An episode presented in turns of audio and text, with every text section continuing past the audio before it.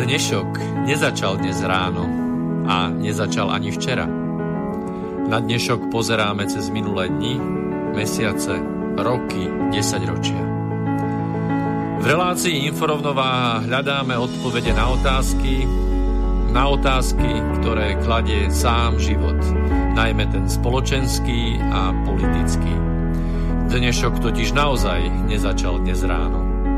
Je pokračovaním včerajška, predvčerajška, baj udalostí spred 50, 80, 100 a viac rokov.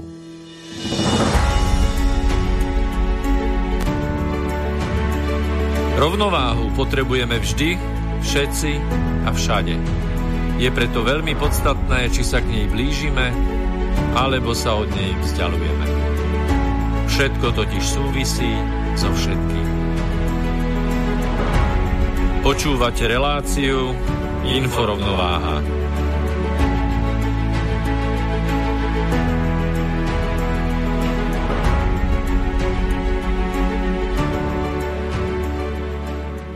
Takže príjemné dobré ráno, piatočné ráno 16.4. Vítam všetkých a zdravím všetkých poslucháčov, poslucháčky Rádia Slobodný vysielač, pravidelnej relácii Inforovnováha číslo 69 podľa banera viete, že sa dnes budeme zaoberať opäť problematikou radiofrekvenčného žiarenia alebo elektromagnetického žiarenia.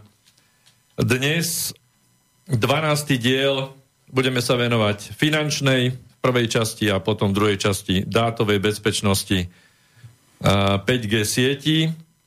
A tak ako vždy si zopakujeme, že tento cyklus, ktorý e, robíme už pravidelne, teda 12. diel, tak sa venuje elektromagnetickému žiareniu v časti spektra nízkych rádiových vln. Teda to sú frekvencie od 0 Hz do 10 kHz, tzv. nízke, a od 10 kHz do 300 GHz, to sú tzv. rádiové. Aby ste si to vedeli predstaviť, tak sú to vlnové dĺžky, ktoré sú vo veľkosti od niekoľkých kilometrov do 1 mm. Uh, tak ako som povedal, dnes sa budeme venovať finančnej a dátovej bezpečnosti a ja si dovolím na úvod začať uh, takým krátkým prekladom článku, ktorý ma zaujal. Na letisku v Newarku svetla svietia a sledujú vás. Letisko Newark, aby to bolo jasné, to nie je New York, ale Newark, to je letisko medzinárodné v New Jersey. Ehm, návštevníci terminálu na medzinárodnom letisku Newark Liberty si môžu všimnúť jasné a čisté osvetlenie, ktoré teraz pokrýva interiér, a to vďaka 171 nedávno nainštalovaným LED svietidlám. Pravdepodobne si však neuvedomia, že svietidlá sú chrbticou systému, ktorý ich sleduje. Pomocou radu senzorov a 8 videokamier okolo terminálu sú svetelné zariadenia súčasťou novej bezdrotovej siete, ktorá zhromažďuje a dodáva údaje do softvéru, ktorý dokáže rozpoznať dlhé rady, HPZ a dokonca identifikovať podozrivú aktivitu, zasielať výstrahy príslušným zamestnancom. Projekt je stále v počiatočných fázach, ale riadiaci pracovníci úradu v Newarku a New Jersey, ktorý letisko prevádzkuje, už hovoria o jeho rozšírení na ďalšie terminály a budovy. Letisku systémy slubujú lepšie riadenie bezpečnosti, ako aj energie, dopravy a ľudí. Obhajcovia súkromia však tiež varujú pred narušením súkromia a nesprávnym vyhodnotením informácií. Fred Kate, riaditeľ Centra pre aplikovaný výskum kybernetickej bezpečnosti na Indiana University, označil potenciál zneužitia za hrozný. Toľko z článku na dôležité.sk. Ja tu štúdiu dneska aj na Skype chcem privítať našich hostí, ako vždy pravidelný koordinátor týchto našich podujatí, dáma Petra Bertová Polovková. Dobré ráno. Dobrý deň. som rád, že konečne v štúdiu máme pána inžiniera Petra Doliaka, Dušana. Ahoj, Dušana, Peťo, ahoj. Dušana iba. Ahoj, Peťo. Uh, ahoj, Dušan. Uh, ty, si, ty si v podstate ekonóm, A máš za sebou kariéru vlastne vo finančných e, organizáciách, poisťovniach, viem, že si aj programátor a to, čo sme sa bavili, si bloger. Áno, áno. Takže všetko, všetko čo to si tak. povedal. Hej. Dobre, a na Skypeovej linke uh, vítam Ivo Balaja. Uh, dobré ráno, počujeme sa? Dobré ráno, pozdravím poslucháčov. Tak my sa budeme zrejme počuť až v tej druhej časti v rámci tej dátovej bezpečnosti. Ivo Balaj, poviem, e, v, rámci týchto relácií bol už u nás niekoľkokrát. Prevádzkuje portál elektrosmog.voxo.eu a je to, myslím si, môžem povedať spokojne nadšený a rádiový elektrotechnik, merač všetkých týchto elektromagnetických žiarení na, na rôznych tých prístrojčekoch a človek, ktorý sa tomuto venuje už viac ako 10 rokov tejto problematike. Takže som rád, že dnes máme takéto obsadenie a ideme sa teda rovnými nohami pustiť do tej témy na tej prvej časti, čiže tej finančnej bezpe- bezpečnosti 5G sieti. Tak Dušan, ako je to s tou bezpečnosťou? Sme si niečo načetli tu ohľadom toho letiska. Kam ide ten vývoj? No, e, ten vývoj ide tam, že potrebujeme čoraz väčšie e, dátové toky. E, ja som si pripravil nejakých 10 faktov, ktoré uh, charakterizujú celé to priemyselné odvetvie tých telekomunikácií z hľadiska, z hľadiska financií. Čiže budem rozprávať o tom biznise, telekomunikačnom alebo mobilnom, mobilných operátorov a budem rozprávať o tom, že, uh, že prečo sa to tak vyvinulo, ako sa to tak vyvinulo. Takže ten prvý údaj, ktorý je zaujímavý, že v roku 2015 bola e, tá hrubá ziskovosť EBITDA 25% e, mobilných operátorov. Toto, tento údaj je pravdepodobne za vyspelé krajiny. Bolo to v článku, nebolo to tam nejak kvantifikované, že, že čoho sa to presne týka.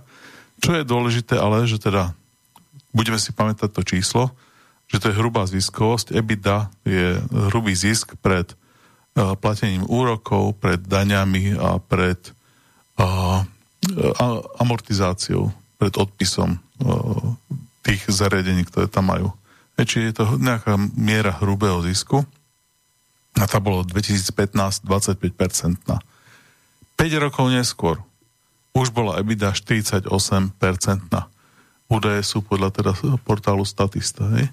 Čiže oni dokázali skoro zdvojnásobiť hrubú mieru zisku, ale pritom nemajú výrazne e, väčšie náklady. E, náklady, pretože tá amortizácia tých zariadení 5G, tá inštalovaná báza ešte nebola v 2020 roku taká veľká, aká bude do roku 2025. A za chvíľočku budem hovoriť o tom, aké obrovské náklady sú spojené s budovaním 5G sieti. Hej. Ďalší údaj. E, to je zase porovnanie roku 2020 a 2025 e, tiež podľa portálu Statista.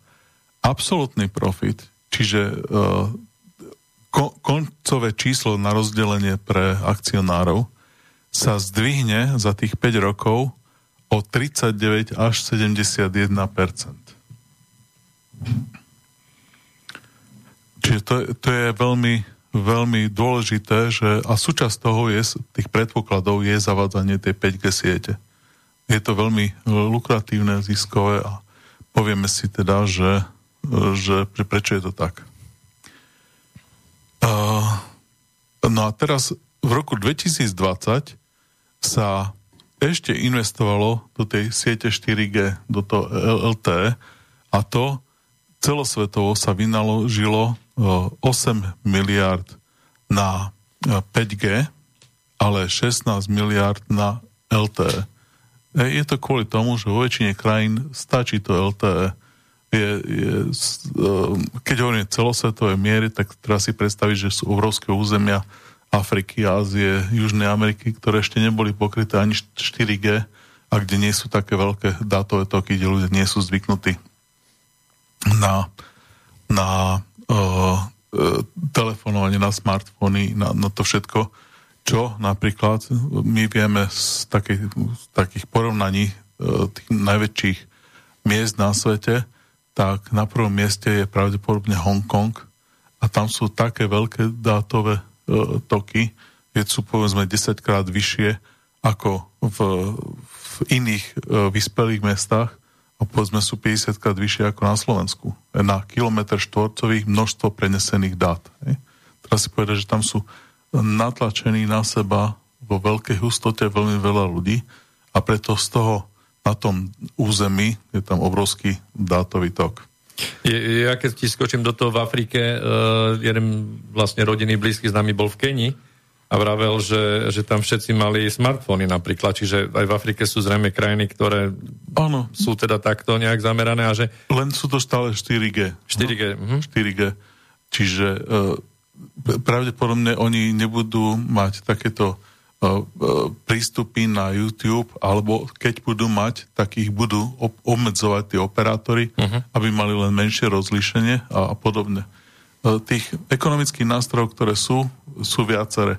A jeden z nich je proste, buď sa zvýši tarifa a ľudia nebudú toľko dát e, stiahovať, alebo sa dá e, to, že e, ľudia sa uspokoja s horšou kvalitou, čiže bude im to zasekávať a podobne čo už vo, vo vyspelých krajinách nie sú ochotní, ale v, v týchto krajinách sú zvyknutí na nekvalitu. Hej? Bo treba povedať, že je úplne bežná, e, bežný e, pohľad. E, mám štatistiky staré 15 rokov z Afriky. Väčšina finančných transakcií sa odohrávala medzi majiteľmi dvoch telefónov, že si posielali peniaze z telefónneho účtu na telefónny účet. To nie je niečo, čo my tu poznáme. My si posielame na účty v bankách. Ale v Afrike oni nemajú účty v bankách. Oni majú len mobilný účet. Áno, áno, oni presne. Si, a oni si posielajú peniaze, uh, majú na to také jednoduché aplikácie, ako uh-huh. my máme to Orange Menu, alebo, alebo uh, jak sa to volá. Čiže on si v tejto aplikácii nájde, že chce poslať, ja neviem, 10 dirhamov, alebo čo to tam majú za, za menu. Áno a dá telefónne číslo komu a jemu sa nabije zase telefón tými 9,5 dirhamami. Áno, niečo si nechá tento telefónny operátor. Uh-huh.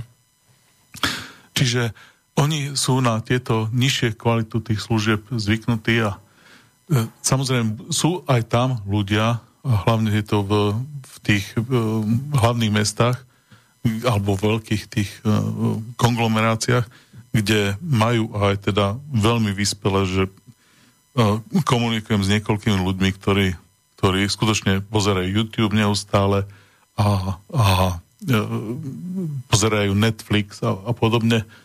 To všetko sa tam, tam dá robiť. Ale to hovoríme o jednotkách ľudí. Hej? Keď hovoríme, že, že, že tie mesta majú 10, 20, 30 miliónov ľudí, tak hovoríme o pár tisícoch ľudí, ktorí skutočne majú tie veľké dátové toky. A zvyšok ľudí sa uspokojí s prenosovými rýchlosťami niekde na úrovni Slovensko minus 20 rokov.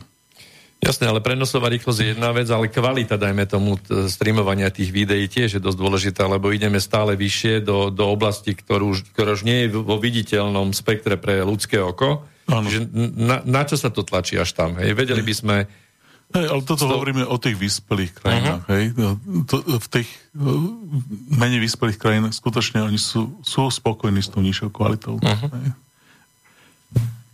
ja, ja len si overím, že v tom Hongkongu, keď je toľko veľa hustota, tak tam už musia mať 5G, že už šumí to tu nejako. Uh, že už musia mať 5G, už tam sa nedá ani bez...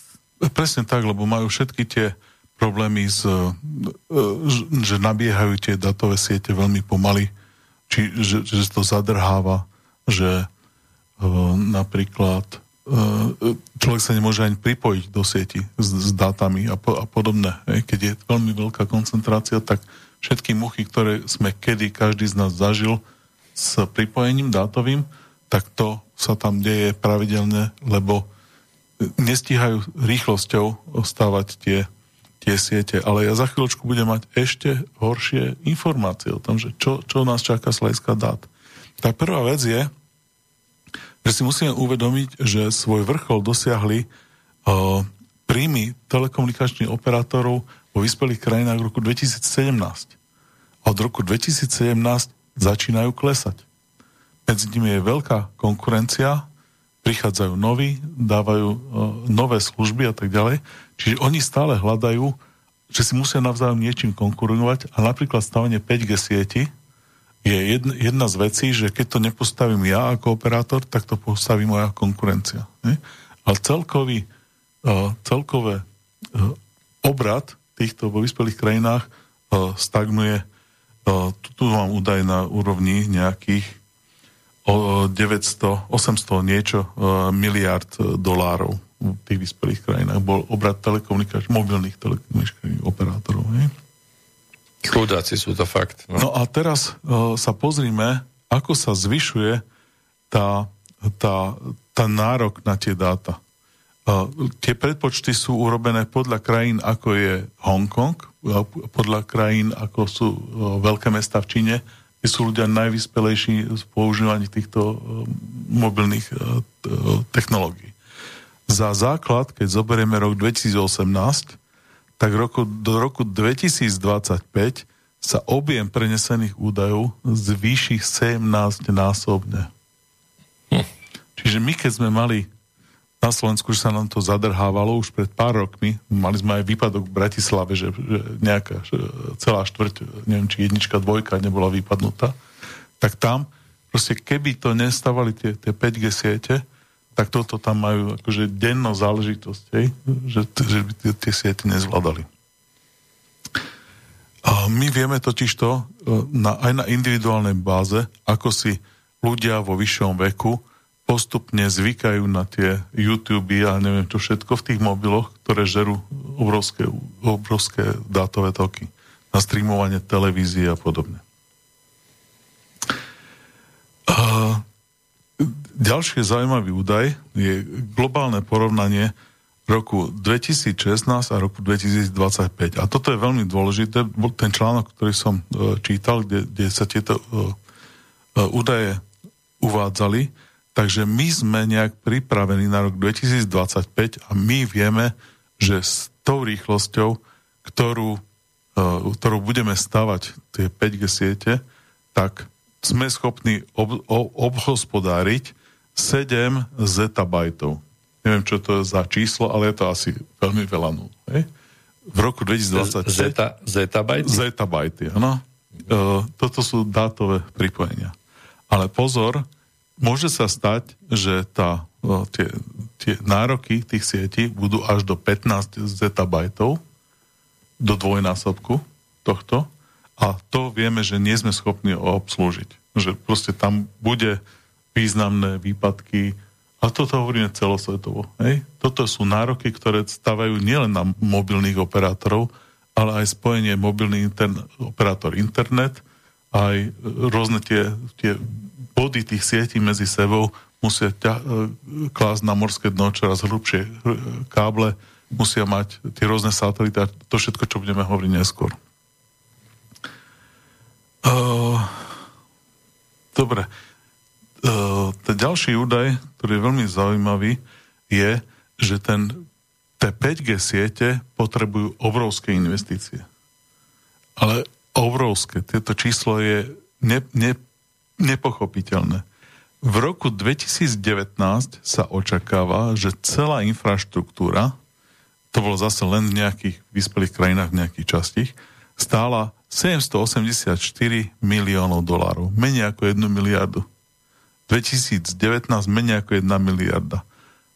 Roku 2027, 9 rokov neskôr, len investície, investície, kapitálové investície, 47 miliard.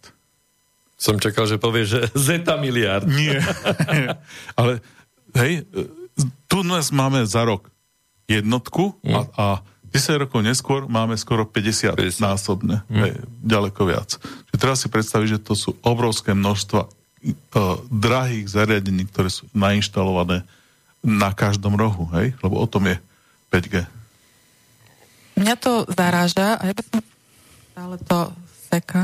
Mňa to zaraža a ja by som sa opýtala, že ako sa im to navracia tá ziskovosť, pretože teraz vieme, že navyšujú dátové paušály pre používateľov, pre učiteľov navyšili balík, pre obyčajných userov stále navyšujú, koľko dát môžu minúť zadarmo.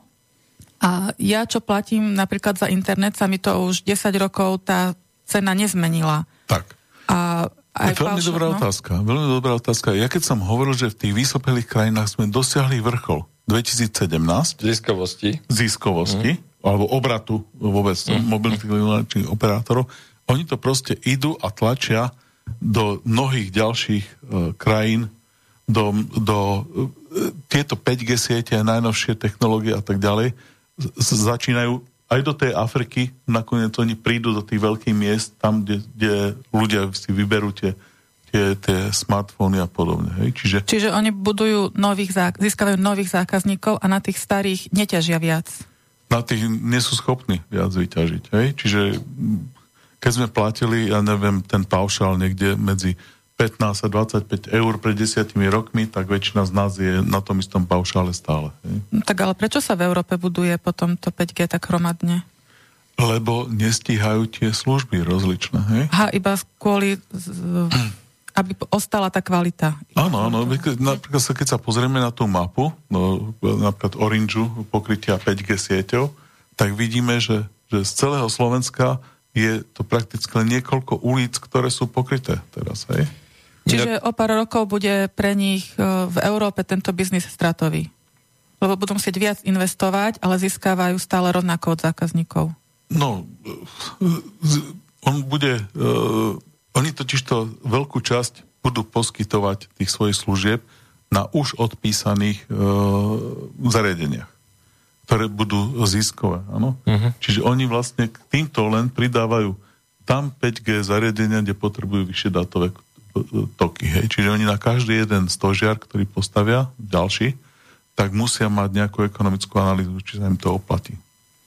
Mňa teraz napadá, že vlastne vieme, že tá telekomunikačná kostra, ten chrbát bol ten slovenský telekom kedysi. Ten sa vlastne predal Nemcom e, a v podstate tú, tú infraštruktúru využívali iní operátori, ktorí prišli. Hej, že tá, to bola sieť, ktorá, ktorá ale- zdieľala dáta pre ostatných operátorov. Ale teraz je to už tak, že teda všetci operátori si budujú tie vlastné 5G siete, každý jeden. Od začiatku napríklad uh, Orange, keď hovoríme, tak od prvého momentu si staval vlastné siete. Uh-huh. Oni zdieľali len, len čo ja viem, pár internetových prístupov uh, s uh, Telekomom, ale to je prístup, že Orange, uh, Orange Internet, tam áno, si to viem predstaviť, ale všetky ostatné veci, oni si pokladli vlastné káble od prvého momentu. Čo ale nemali, napríklad keď hovoríme o štyrke alebo keď hovoríme o outu, tak oni začali s tým, že nemali pokrytie celého Slovenska, začínali, keď už dve siete boli pomerne rozmnožené mm. a boli nutení nejakým spôsobom e, dovoliť svojim, e, svojim e, účastníkom, aby využívali tie siete tam, kde ne, oni ma, nemajú dostupnosť. Uh-huh. Je to efektívne takýmto spôsobom, že každý si buduje tie, tie, tú svoju infraštruktúru um, hmotnú? Um, ne, nebolo by dobre toto regulovať? Uh, oni to musia robiť, pretože presne tak, jak pri uh, kartách a výbere z bankomatu, keď vyberám z toho môjho bankomatu, mojej banky, uh-huh. tak moje banku to nestojí nič, akurát ten bankomat. Keď vyberám z bankomatu inej banky, tak tá cudzia banka sa na tom nejakým spôsobom ešte priživí. Uh-huh. A preto uh, to isté aj telekomunikační operátori. Keď niekomu dovolím, aby mojej konkurencii uh, využíval nejaké, nejaké tie bunky uh, tej mobilnej siete, tak ja za to musím platiť a mám tam nižšie zisky. Takže samozrejme oni tie zisky, nie je to záporné, čiže ono to nie je, že sú na tom stratoví, ale je tam tak malá marža, že oni sú nutení vlastne budovať si tie svoje hm. siete. Ja som pozabudol, že vlastne iba o zisk ide, o nič iné vlastne v tomto svete nejde. Tak, Takže tak. áno. Čiže investície do 5G sú enormné. 50 násobok kapitálových výdajov ročných e, v ďalších desiatich rokov. No a treba povedať, že e, ďalšia vec, čo sa mení, je, že ľudia čoraz viac pozerajú ten internet na tých mobilných zariadeniach. Čiže predstavme si situáciu, máme domácnosť, máme tam wi a na tej wi e, sú, štvorčlená domácnosť, a na tej Fifine pred desiatimi rokmi všetci sme si otvorili notebook a pripojili sme sa uh, na, na Wi-Fi a, a išli sme na internet. Dnes napríklad je situácia taká, že jeden z členov domácnosti si otvorí notebook, ale ďalší traja si to pozerajú v uh, internet v mobile alebo na tých tabletoch a vôbec ani nepozerajú, či majú pripojenú tú uh, Wi-Fi alebo nie, pretože majú dátové paušály mm. a väčšina ľudí, keď je striedmo používa ten internet, tak do tých 6 uh, gigabajtov uh, za mesiac sa zmestí, hej, čo, čo býva väčšina paušálov na Slovensku. Takže uh, sa to zmenilo tak, že sme išli z 2% podielu mobilného internetu a dnes kolo 50% máme uh, podiel mobilného internetu. Uh-huh. A to je jedna z ďalších dôvodov, prečo tie dátové toky sa, a dá sa očakávať, že sa budú zvyšovať. My to vieme z toho Hongkongu a z toho, z tej, z tej, toho Soulu v Koreji a z tých veľkých čínskych miest, kde sú najpokrokovejší tí ľudia v používaní týchto technológií, že ide to až do 70-80% e, podielu týchto mobilných uh, sietí. Ja no. sa taká poznámka, že, uh-huh. že možno to súvisí aj s väčšou mobilitou obyvateľov z toho pohľadu, že majú menej vlastných nehnuteľností. Lebo napríklad mám známu, ktorá by, sa bude stiahovať, tak proste nemá pre ňu význam investovať do domácej Wi-Fi a do internetu, kúpiť si internet doma, na doma. Ma, radšej použije ten mobil, ako ste vravili, dátové toky, lebo s tým svojim mobilom sa môže aj každý mesiac stiahovať inde a má tam ten internet ten istý v tom svojom mobile. Áno, ale však typický Slovák je, ráno sadne do autobusu alebo do vlaku a sedí tam pol hodinu a pol hodinu čo robí? Pozera e, na internete. Kým pred troma rokmi ešte si posielal krátke správy, tak dnes všetci streamujú. No, celý autobus, všetci streamujú, všetci sú na tom YouTube. A pred 30 rokmi sa rozprávali navzájom tí ľudia, hej? Niektorí naozaj Niektorí. čítali knižky. No. A, a noviny. A noviny, presne. Knižky a no. noviny. Uh, dobre, ešte sa pozriem. Dobre, ja mám otázku zhruba to boli také úvodné veci o tej ekonomike a môžeme sa teraz venovať tým uh, konkrétnym otázkam.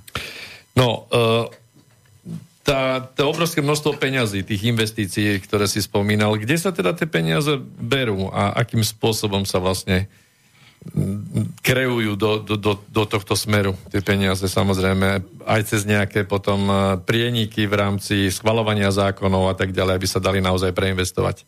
Um, tie peniaze samozrejme vytvárajú tie banky, to um, asi by bolo na inú, uh, na inú reláciu, ale teraz sú vytlačené zo vzduchu a nikomu nechýbajú. Hej? Čiže uh, oni sa proste vytlačia, nejakým spôsobom sa uh, zmultiplikujú v komerčných bankách a nakoniec skončia jak leasingy alebo uh, pôžičky na nákup týchto zariadení. Uh-huh. Lebo nikto si nekupuje tieto zariadenia za svoje peniaze. Hej?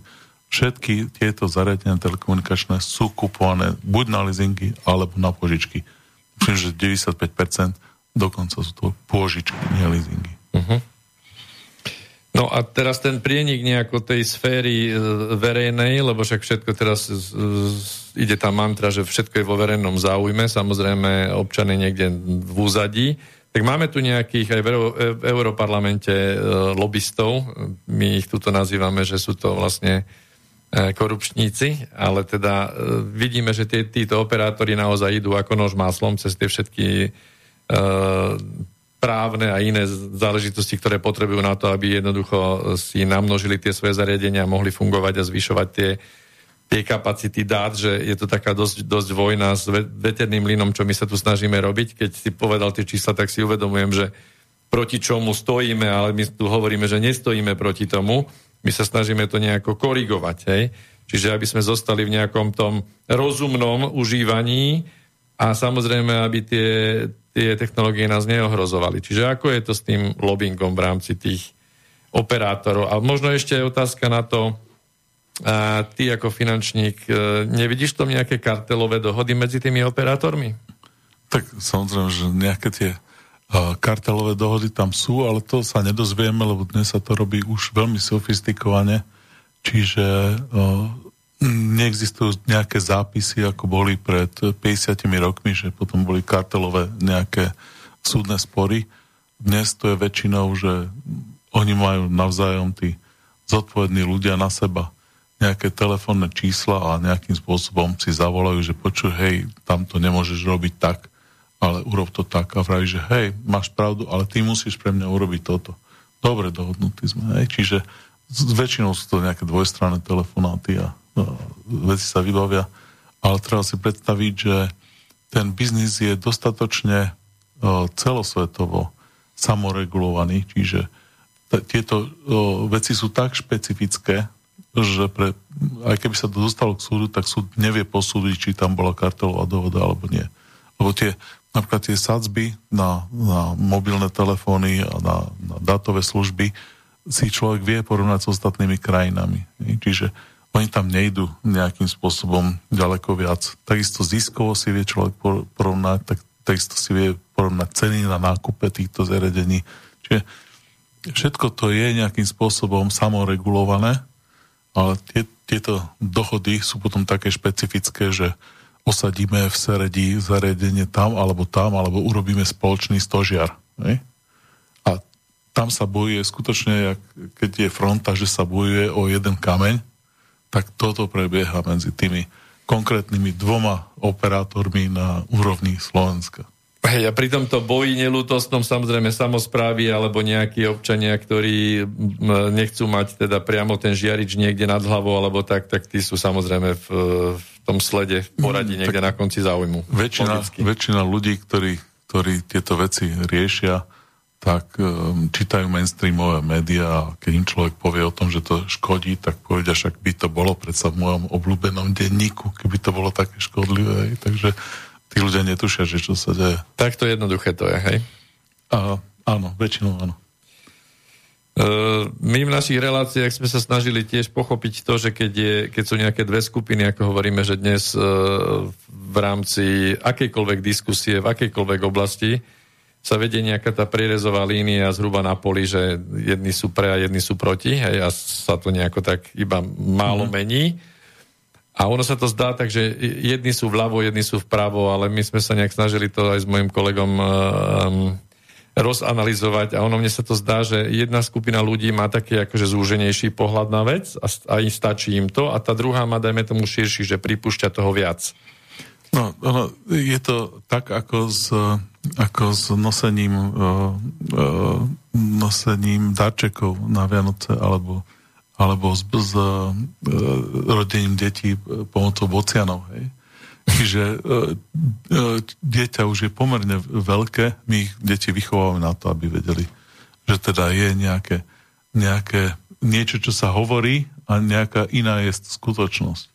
A deti sú na to pomerne prichystané a napríklad včerajšie vyjadrenie Kamaly Hrisovej, tak som, som sa akože chytal za bruchu, ma natriasalo. Kamila Hrisová nechtiac na nejakej tlačovej besede povedala, že však všetky vojny v poslednom čase sa viedli kvôli rope a teraz sa budú kvôli vode. Ano? Čiže všetko, čo naši slniečkári tam nám už e, 30 rokov hovoria o tom, že zachraňujeme chudákov ano. v Iraku a Líbii a tak ďalej, tak ona to povedala na plnú hubu, neuvedomiať si, že na Twitteri obletí celý svet. Hej? Ale to, to už sme dosť odbočili od... Ho, hovoríme o prezidentke USA, hej? O, o, o budúcej prezidentke áno, USA, áno. áno. No dobre, tak poďme späť teda trochu k tým financiám a k tej finančnej bezpečnosti hlavne. No, e, pýtal sa na ten lobbying, uh-huh. nejak sme od neho odbočili. No tak uh, mám tu, uh, koľko dávajú uh, tie telekomunikačné firmy na lobbying. Je, je to je, v Spojených štátoch je to, sú to nejaké milióny až desiatky miliónov. No? Najviac 20-30 no, miliónov dáva jeden človek. A tieto peniaze sú iné peniaze ako to, čo robia priamo uh, dary kampaniam rôznym senátorom a prezidentovi a aj na nižších úrovniach rozličným kandidátom na, na rozličné posty. Tamto bývajú zhruba 50% toho, čo dávajú na lobbying, dávajú na tieto kampane priamo. Čiže výsledok je taký, že bežný senátor v Spojených štátoch, ak má niečo dočinenia s telekomunikáciami, dostane od každého uh, operátora nejakých 100 tisíc, 200 tisíc dolárov. Čiže to, to sú, tam sú ich ceny.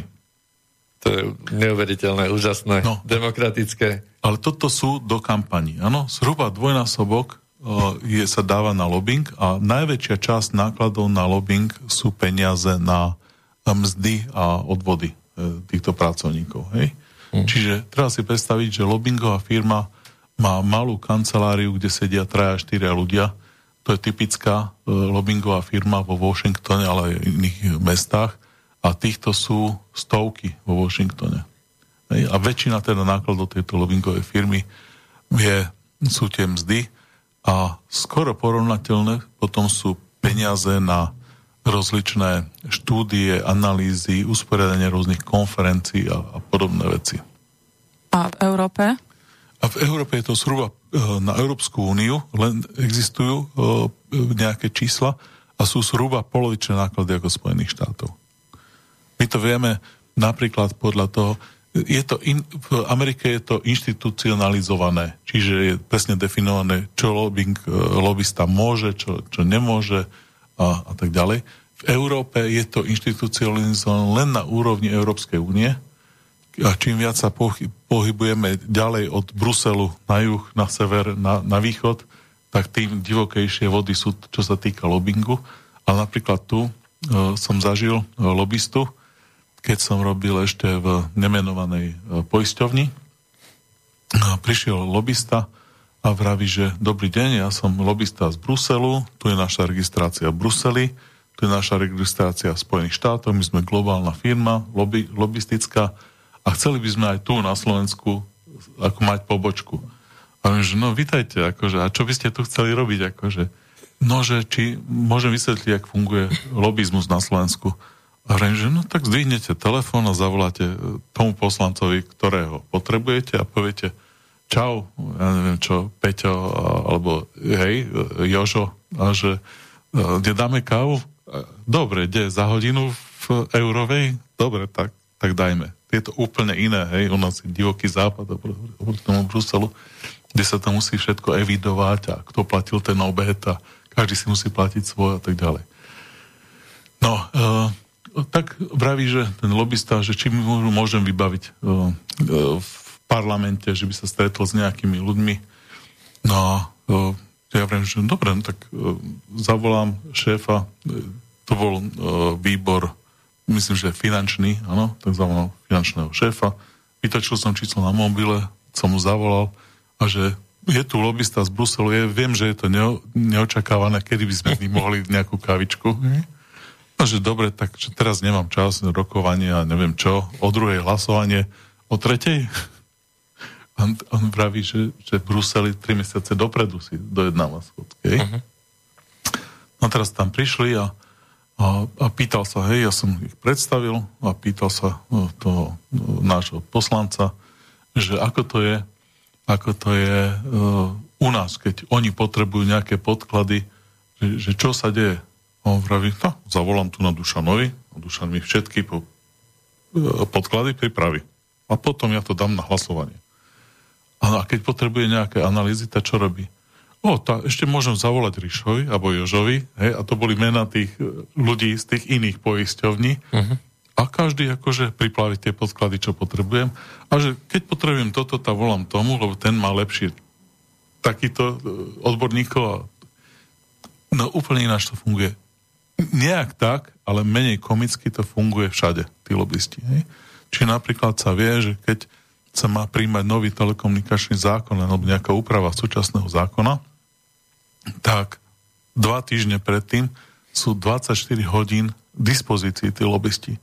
Čiže sedí senátor e, v, e, v spálni v noci o druhej, nemôže spať, ho napadne. A čo by sa stalo, keby sa ozvali, neviem čo, že to škodí tak zdvihne telefónne číslo, volá lobbystovi a povie, že, že počúva, čo by sa stalo, keby o, sa zistilo, že to škodí. A on vraví, no tak mohli by sme použiť zákon taký, zákon taký, a že vieš mi k tomu pri, urobiť nejaké podklady? Že, že dobre, viem. A že keď to potrebuješ, no o 8 mám ráno uh, v kongrese. Dobre, vravíš, tak o 8 to budeš mať. Hej? O druhej lobista zobudí svojich kolegov, zobudí odborníkov, každému dobre masne zaplatí za to. To sú akože veľké palky, čo tí ľudia zarábajú, ale o 8 ráno má tie podklady urobené. Takisto, keď je nejaká situácia, že niečo letí na Twitteri alebo v tých správach amerických, tak okamžite je skupina ľudí, ktorá to vie vyriešiť právne, ekonomicky, technologicky a, a podobne. Čiže toto, vrátim sa naspäť, najväčší náklad lobbystov nie že by niekoho priamo uplácali, najväčší náklad sú ľudia. Hmm. No, neviem, že teda, či toto je veľmi, veľmi uh, zábavné počúvať takýmto spôsobom, že tie veci fungujú, ako vieme niečo, hej, a tam samozrejme, keď sa podaríme hlbšie, tak tam sú väčšie ryby pod tou vodou. No, ale či je toto naozaj e, v súlade s, e, s demokraciou ako takou. Ale však pekne sa to nazve, tak v podstate môže to fungovať, nie? A čím je to sofistikovanejšie a krajšie sa to pomenuje všetko, tak, tak je to také fajn, také priateľné. No. Ja sa opýtam, že či je toto, či sú tam aspoň nejaké objektívne fakty za tým, alebo je to celé len o lobbingu, že či je to podložené na základe nejakého reálneho výskumu, alebo hm, či niečo fakt reálne za tým je? Uh, áno, všetci tí odborníci tam ovládajú e, od matematiky až po tie zdravotné dopady a tak ďalej, ale nikoho to nezaujíma. Tie peniaze sa točia tak, že uh, tu mám napríklad článok z Forbesu, hej, z 31. maja 2019 Here is how telecom giants spend more than 1 billion lobbying Congress. Hm. Hej, tu je, akým spôsobom telekomunikační giganti utratili viac ako 1 miliardu na lobbying v kongrese. To je proste, kongresmani sa stýkajú buď so svojimi kolegami v kongrese, alebo s lobbystami. Oni, je malá, veľmi malá šanca, že sa nejaký človek s nejakým problémom tam dostane. Skôr oni potom reagujú, keď sú nejaké veci, že, že napríklad, e, jak padali mŕtvi vtáci, hej? Tak to sa potom rieši, keď to je vo všetkých správach, tak rýchle uh, si volajú na zájem. Môže to byť 5G? A v tej chvíli už sa nájdú aj nejakí ľudia, čo im pripravia áno, môže to byť, nie, nemôže to byť, mohlo to byť e, a, a podobne. Fakt checkery sa nájdú potom ešte k tomu na pomoc sa zoberú, hej, a, a tí to vyriešia, že to bol hoax, no, nepadali presne. vtáci. No tak tie úplatky na tí, na tie peniaze na tých fake, takzvaných fact checkerov, to sú obrovské peniaze, čo si tiež nevieme predstaviť. Hej. To sú radovo porovnateľné s touto miliardou, sú peniaze, ktoré dávajú 27 tajných služieb e, USA a mnohé ďalšie na rozličných ľudí, čo šíria absolútne somariny po internete. Takže je to teda na jednej strane sú posla- politici a na druhej strane sú vedci, alebo je nejaký lobbying aj na vedu? Je lobbying aj na vedu. Hej? Keď, keď sa schvaluje niečo a je to niečo, čo sa nepáči e, priemyslu, tak človek nedostane vôbec grant. Čiže veľmi rád používam e, tie e, príklady z oblasti zdravej výživy. Ako náhle je grant na výskum toho, že ako vitamín dokáže bojovať s rakovinou, tak nenajdu sa na to peniaze. Ako náhle nejaká účinná látka XY dokáže bojovať s rakovinou, tak nájdu na to e, obrovské peniaze, lebo tá látka sa dá patentovať mrkvička sa patentovať nedá. No ale keď máme nejaké porovnania, tak my máme podozrenie, že mnohé látky, ktoré sú prírodné, nejaké ovoci a zelenina, bojujú účinnejšie s mnohými druhmi rakoviny ako hoci ktorý patentovaný liek. Takže podobne je to aj podobne je to aj vo všetkých oblastiach ostatných vo vede. Hej. Napríklad výskum ako je to s demokraciou v USA, nedostane žiadny grant na Slovensku. Výskum, ako je to s demokraciou v Rusku, dostane 10 rozličných grantov, kde ľudia, ktorí ledva vedia čítať a písať, dostanú ja neviem, 100 tisíc, 200 tisíc eur grant na to, že napíšu nejakú somarinu o tom, jak, jak Rusi os, o, ohrozujú zvyšok sveta. Hej? Čiže ono je to vždy tak, že keď človek robí ten správny výskum, tak dostane na ne peniaze. Dnes, Dušan, ty si sa rozhodol, že sem prídeš a proste posledné zvyšky ideálov nám zoberieš, hej? Že takto ten svet teda funguje. A však ty to vieš, Peťa, veľmi dobre, ako, ale hej. poslucháči ešte mohli snať to dúfať, že, že trošku ináč, že to funguje. Toto piatočné ráno sme im zobrali posledné ilúzie. Uh, ja sa pýtam, kam toto až môže zajsť, lebo mne to prípada, ako keby sme bývali v jednom, v jednom veľkom dome, alebo v hoteli, ktorý nazvíme Zem, a my v podstate e, sme ochotní za peniaze si dáme zapáliť to poschodie, na ktorom bývame. A, a ty teraz ale hovoríš, že oni, oni aj vedia, hej? čiže sú tam ľudia, ktorí vedia, že to škodí. Hej? No, oni vedia, no, akože najčastejšie... Ale škodí to aj im predsa, a, a ich deťom, nie? Či ako majú niečo pripravenú, nejakú technológiu oni na to, že sa ošetria? Nie, oni prídu domov a povedia uh, deťom, že a nie, že budete bývať pri radaroch pod vysokým napätím nedaleko týchto telekomunikačných budiek, hej? Uh-huh. Na toto a toto si dávajte pozor. A určite jedzte len biozeleninu, lebo teda to ostatné, že je úplne svinstvo. No, ale E, oni zároveň presadzujú zákony, že vlastne tie, tie BTSky však každých, ja neviem, 150 metrov pomaly pri 5G by to malo byť, ešte sa musia stromy medzi tým vyrúbať, hej? No. To znamená, že kde už bude v nejakej mestskej aglomerácii toto, čo si povedal, že, že teda no. hľadaj, hľadaj si také hniezdo, kde nebudeš priamo na rane toho vysielača, však ale kde je už také? Naš, našťastie... V Hongkongu napríklad, Našťastie my nemáme tu na taký problém s tou hustotou tých uh, ľudí, ako majú v tom Hongkongu. Hej, lebo ešte aj tá Bratislava je uh, síce na ploche, jak je celý Hongkong, ale len nejakých 400 alebo 600 60 tisíc, myslím, že býva cez deň ľudí v Bratislave. Hmm. No ťažko predstaviteľné, samozrejme. A Chcem sa opýtať, e, čo sa týka nejakých organizácií. Sme sa bavili o tom, že v Amerike fungujú veci trošku inak ako v Európe, mm-hmm. čo sa týka lobbingu. Tak ľudia môžeme povedať, že my sme tu vždy nejakých 20 rokov pozadu, takže my sa tam musíme ešte len dopracovať, kde sú naši americkí bratia. Ale v Amerike viem, že funguje e, tzv. Federal Communication e, Commissioners organizácia, ktorá, keď som pozrel, tak od nejakého 28. alebo Commission. Nejak, tak? Communications Commission. Commission. Jedna komisia. FC, FCC. FTC, no. No a tam som pozeral, že tam sú normálne za republikánov, za demokratov títo... No, presne, rozdeľujú si Komisári prachy, rozdeľujú si prachy. Čo má táto organizácia vlastne na starosti, alebo o čo jej ide? No, od schvalovania rozličných štandardov, utelovanie licencií, no, tých je to odvolanie, keď niekto e, má pocit, že ho boli hlava kvôli nejakému vysielaču a podobne. E, tie funkcie sú rôzne, tak ako u nás tie regulačné orgány, ja sieťových odvetví a podobne. Tých funkcií, ktoré plní, je, je oveľa viacej. A samozrejme vyjadrujú sa napríklad k e, spájaniam a akvizíciám, ale aby som ilustroval tú efektívnosť voči zdravému rozumu, čo sa tam deje, ako, ako veľmi oni sú naklonení voči biznisu, tak jeden z tých prvých uh, vecí, čo sa všade hovorí, a najvýraznejší je, že uh, aký je podiel uh, Google a Facebooku na trhu. Uh, ten Google a Facebook už dávno mali uh, rozdeliť. Hej? Keď ešte nejak fungovala demokracia pred 30 rokmi, tak e, boli protimonopolné zákony a tie hovorili, ako náhle do, dostane, dosiahneš viac ako 40% na trhu, tak už ťa môžu rozdeliť.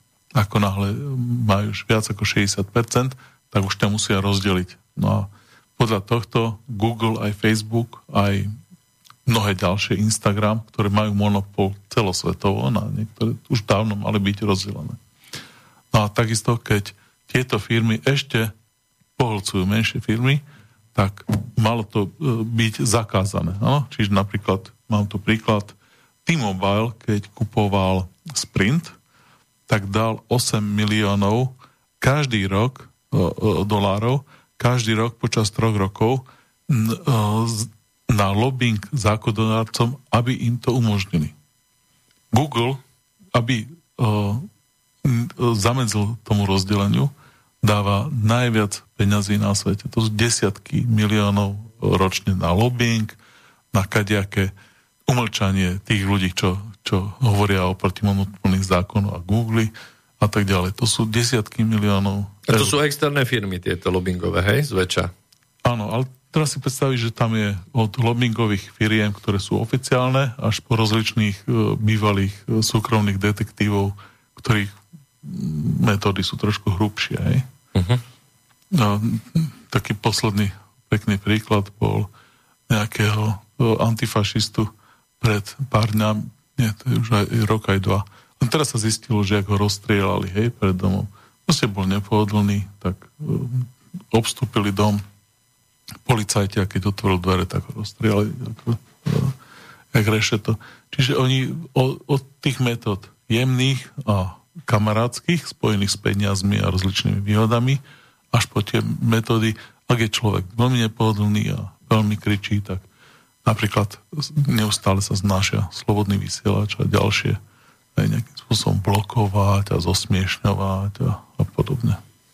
Jasné, no a tá federálna komunikačná komisia, ktorú som spomenul, tak e, v rámci, v rámci informácií o nej ma zaujala jedna myšlienka, tam bolo doslova, že oni sa vyjadrujú ako keby, ako keby prístup e, k vysielaniu, prístup k nejakým vôbec frekvenciám bolo ako základné ľudské právo. Tam je to tak krásne naformulované, že zabezpečiť pre každého občana prístup k televízii, k, k, k tomu, prístup k žiareniu, povedzme to takto. Hej, ale ja som sa o tomto rozprával aj so, so zákonodárcami na Slovensku, aj s uh, ľuďmi z uh, rôznych firiem a oni mi vysvetľovali, že napríklad tá doména SK, tá sa posudzuje, ako keby to bolo e, nerastné bohatstvo.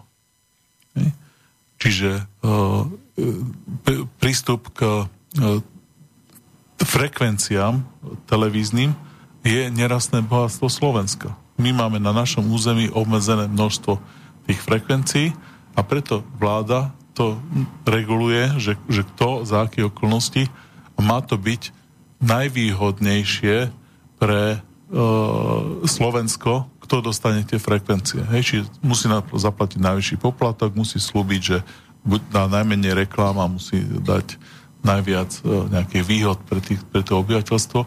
A to je všetko súčasťou toho licenčného, licenčného konania, že kto e, to dostane. No a podobne je to aj s telekomunikačnými operátormi. Prvnež dostane telekomunikačný operátor licenciu, tak sa povie, že dobre, v roku tom a tom pustíme ďalšieho telekomunikačného operátora, lebo oni tým existujúcim garantujú nejaké výnosy a podobne. Ale ten, keď príde nový, tak zase musí do nejakého času vybudovať nejakú veľkosť siete. Uh, sú tam nejaké podmienky, uh, ktoré musí splniť. Jasné.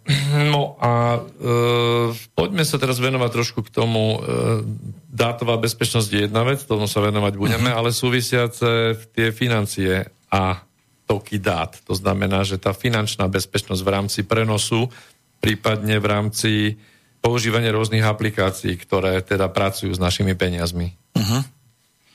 Že ak, aká je bezpečnosť? No týchto vecí? No vieme, že sústavne sa nejaké tie aplikácie vylepšujú, máme tie rôzne krabičky na potvrdzovanie v rámci bankových operácií, teraz máme všelijaké tokenové aplikácie bankové, hej?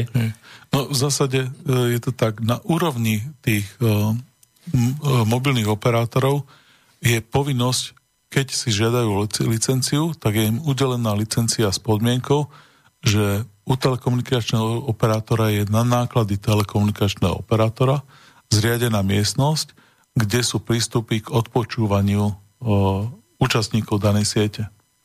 Čiže um, O2, uh, T-Com a neviem, uh, uh, tá štvorka musia mať, musia mať miestnosť, kde môže kedy človek, kedykoľvek pracovník, ktorý je autorizovaný, či sú to väčšinou policajti alebo SISKA, môže tam prísť, má do toho kľúč, nikto nekontroluje, kedy tam chodí alebo a kedy nie. Respektíve dokonca je možné, že oni majú aj vyvedený u seba nejaký kábel a nejaké pripojenie, odkiaľ to môžu sledovať. No a teraz my vieme z toho, čo sa prevalilo po nejakej, nejakej, nejakom škandáli v Česku, že v Česku odpočúvali 10% obyvateľov, mobilní operátori. Ten škandál, poslucháči si môžu pozrieť, mám tu článok, tak článok je na týden CZ, každý desátý Čech je šmírován. Ano? Môžete si to prečítať, sú tam detaily toho odposled kvôli balenalite. No a teraz si treba povedať, že penzistov neodpočúvajú. Deti do 15 rokov alebo do 18 rokov neodpočúvajú. Hej? Ľudí, ktorí, ktorí robia sprievodcu na železnici, neodpočúvajú. Ale stavím sa, že my, čo tu sedíme dnes, nás odpočúvajú. My sme ekonomicky aktívni, my sme politicky aktívni alebo angažovaní, tak to znamená, že naše telefonáty sú odpočúvané. Sú odpočúvané všetci poslanci, ale nie len v parlamente, ale až po mestský úrad. Hej. Lebo že my všetci tvoríme tých 10% aktívneho obyvateľstva, ktoré sa odpočúva. Hej? Ale čo to znamená, že sme odpočúvaní? Lebo zase neexistuje toľko ľudí, ktorí by nás aktívne počúvalo. Čiže ale sme len dáta sú zbierané a potom nejaký automatický proces to nejako vyhodnocuje? Áno, sú normálne uh, softvery, ktoré počúvajú ten uh, telefonát a hľadajú tam kľúčové slova. Keď sú tam tie kľúčové slova, tak uh, sa, sa to zapne, urobí sa z toho záznam a je zase systém ľudí, ktorí dostávajú tieto nejaké záznamy, že, že tu na títo hovorili o kokaine, títo hovorili a on sa to nevolá kokain, neviem, aký je ten slangový výraz na Slovensku pre kokain, ale keď ten, ten výraz sa v tom telefonáte po, použije, no ako často uh, ja s uh, mojim bratom rozprávam o kokaine v telefóne. No nikdy, ale keď ľudia si volajú a používajú slovo kokain, tak v tej chvíli to odpočúvacie zariadenie vyhodnotiť. No, treba už... používať oné a podobne. Čiže v tejto chvíli sa teraz zaplo odpočúvacie zariadenie, lebo si povedal to slovo. Oni nás odpočúvajú furt. Ja, si, ja si myslím, že aj všetko vysielanie a tak ďalej, aj spätne a aj naše Google a Facebooky, aj všetko, že, že to si zhromažďujú. Uh, už pred desiatimi rokmi na mňa mali veľmi hrubú, hrubý spis. Jeden z mojich kamarátov, čo robil na Siske, vraví, že teda už mali nejakých 500 strán na mňa, takže No, tak čo, čo len, že na nás, ale aj na vysokých politických aktérov uh, sa toto no, deje. Hej, presne, pred... sa bavili pred vysielaním. že Merkelovu, Merkelovu odpočúvali Američania, áno? Ak Merkelovu odpočúvali Američania, tak ja si myslím, že aj, aj nášho uh, Igora a, a Roberta a uh, ďalších, hej, Andreja a podobne, že odpočúvajú a vedia im zatelefonovať ľudia, že počuj toto, čo si hovoril, že to nebolo pekné, nie? alebo rôzne, rôzne inde. Hej? To je aké milé. No. Hmm. Ale to sa týka, teda, keď hovoríme o tom, že to odpočúvali uh, západné uh, služby, západné služby napríklad majú v Amerike neexistuje jediný e-mailový server, ktorý sa dá verejne e, dostupný pre verejnosť. Čiže firemné servery sa ne, ne, e-maily nesledujú. Ale na všetkých verejných, čiže Gmail, Yahoo, Hotmail a tak ďalej, všetky sú priamo napojené na NSA, National uh, myslím, Security, Security Agency, agency no. Hej. A oni to tam zase tými s tými softvermi a, a umelej inteligencie čítajú tie e-maily a robia si tie svoje grafy, ktoré potom využívajú rôznym spôsobom na ovplyvňovanie verejnej mienky, vydieranie ľudí a rozličné také. No ja mám teraz otázku. V Hongkongu, kde ste spomínali tu tie zeta bajty, no. to všetko spracováva umelá inteligencia a no, hľada kľúčové slova? Nie, pretože na týmto internete je veľmi jednoduché. Keď človek pravidelne číta ako ja, Mint Press a Off Guardian a Zero Hedge, tak už som tak zaškatulkovaný, že o mne proste vedia. Hej? Pretože keď človek e, číta, e, ja neviem čo, dôležité SK a ďateľ SK a tak ďalej, tak ešte si povedia, že no, tak je to taký s otáznikom. Ale keď ten človek ide na informačné zdroje, ktoré sú veľmi kvalitné, ale hovoria o tom, jak skutočnosť e, funguje, funguje. Hej? tak ten už je, to, to je nebezpečný človek, hej? To už je James Bond 007. Čiže oni vedia IP adresy, ktoré ja navštevujem a podľa toho si povedia topky OK, to nás nezaujíma, to nás nezaujíma, to nás nezaujíma. Aha, pozor. A tuto sú nejakí, ja neviem čo, kotlebovci, ich stránky, hej? A už, už ho robia do tých uh, sietí a už keď potrebujú vyvolať škandál, tak už vedia na človeka, áno, však ty, toto sú tvoje názory, toto si tam napísal vtedy a tak ďalej. Hlavný problém tých, tej sisky a podobne je, že sa to nedá využiť na súde. Hej? Čiže ono sa vie veľmi veľa informácií, ale tie sa nedajú využiť na súde.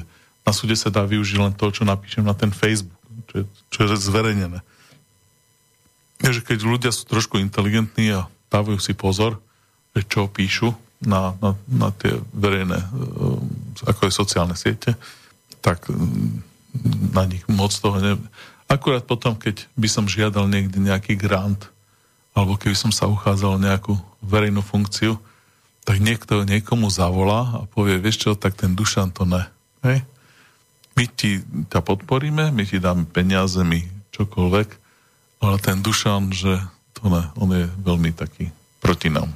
No čiže to je vlastne ten sociálny profil si, si vytvoria, alebo politický profil tvoj si vytvoria, alebo odkiaľ čerpáš dáta a podľa ano. toho už si zaradený. Čiže ano, je to veľmi blízke tomu kreditnému sociálnemu systému čínskemu, lebo ten takisto si uh, spája, spája ľudí, hej, ktorí sú uh, pro režim ale, alebo proti režimu a už, už to škatulkuje pekne. Hej, ale však smerujeme tam tam do toho sociálneho e, skorovacieho systému aj s tými kadejakými covidovými pasmi a s kadejakými ďalšími hlupo, hlúpostiami. Oni nás skutočne chcú škatulkovať na dobrých a, a zlých a nejak ohodnocovať. Len žiaľ, napríklad na Slovensku sme uh, najviac prorusky, teraz to bolo niekde v správach, najviac prorusky orientovaní zo všetkých krajín Európskej únie. Hej? 48% ľudí si myslí, že, že Rusko je fajn, fajn uh, strategický partner a myslím, že 60% ľudí si myslí, že z Ruska nám nič nehrozí. Hej? Hmm. No a čo s tým údajom urobia? Keď ja som taký istý, jak 48% obyvateľov, hej? tak čo s tým urobia? Tak s tým nenar- nenarobia vôbec nič. No kampaň treba spraviť, správnu, treťosektorovú. Granty na to vyhodiť, peniaze do toho naliať. Však ja som rád, neviem, len sem dávajú, koľko peňazí sa dá. Hej. Môžu, môžu rôzne, rôzne Mercedesy si kúpovať treťo, uh, treťosektoroví ľudia. Aspoň niekto ten Mercedes bude mať z toho peniaze. Nový mobil. Nový mobil a snad si aj nejaké oblečenie kúpia a nejaké služby od nás zvyšného obyvateľstva, tak však keď priniesú peniaze na Slovensku, tak nech si robia, čo chcú. Dobre, máme hodinku aj čosi za sebou, takže pustíme sa v tej druhej polovici potom s našim druhým hosťom do debaty a dáme si teraz uh, pesničku, ktorú si Petra k nej povie niečo. Pesnička od Stinga volá sa Love is the seventh wave, čiže láska je siedma vlna. Medzi šumi to, medzi šumi, šumi, medzi starými Grekmi bola tretia vlna považovaná za najväčšiu a najnebezpečnejšiu, medzi starými Rimanmi desiatá, medzi Američanmi siedma. V ruštine sa zase výraz deviatá vlna stal symbolom hrozivého nebezpečenstva alebo najvyššieho nárastu niečoho. Slova pesničky sú veľmi pekné.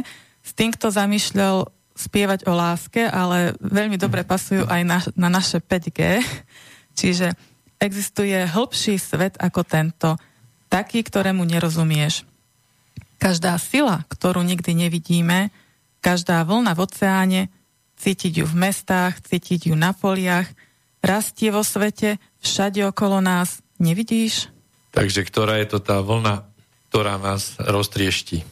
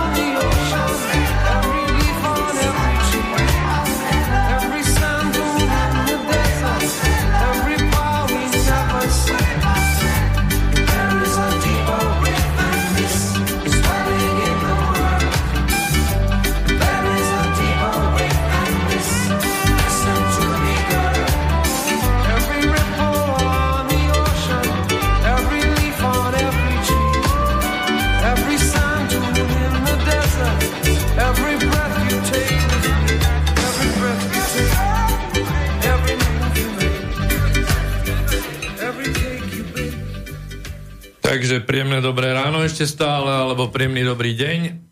Zo Slobodného vysielača, Informová 69, finančná dátová bezpečnosť 5G sieti.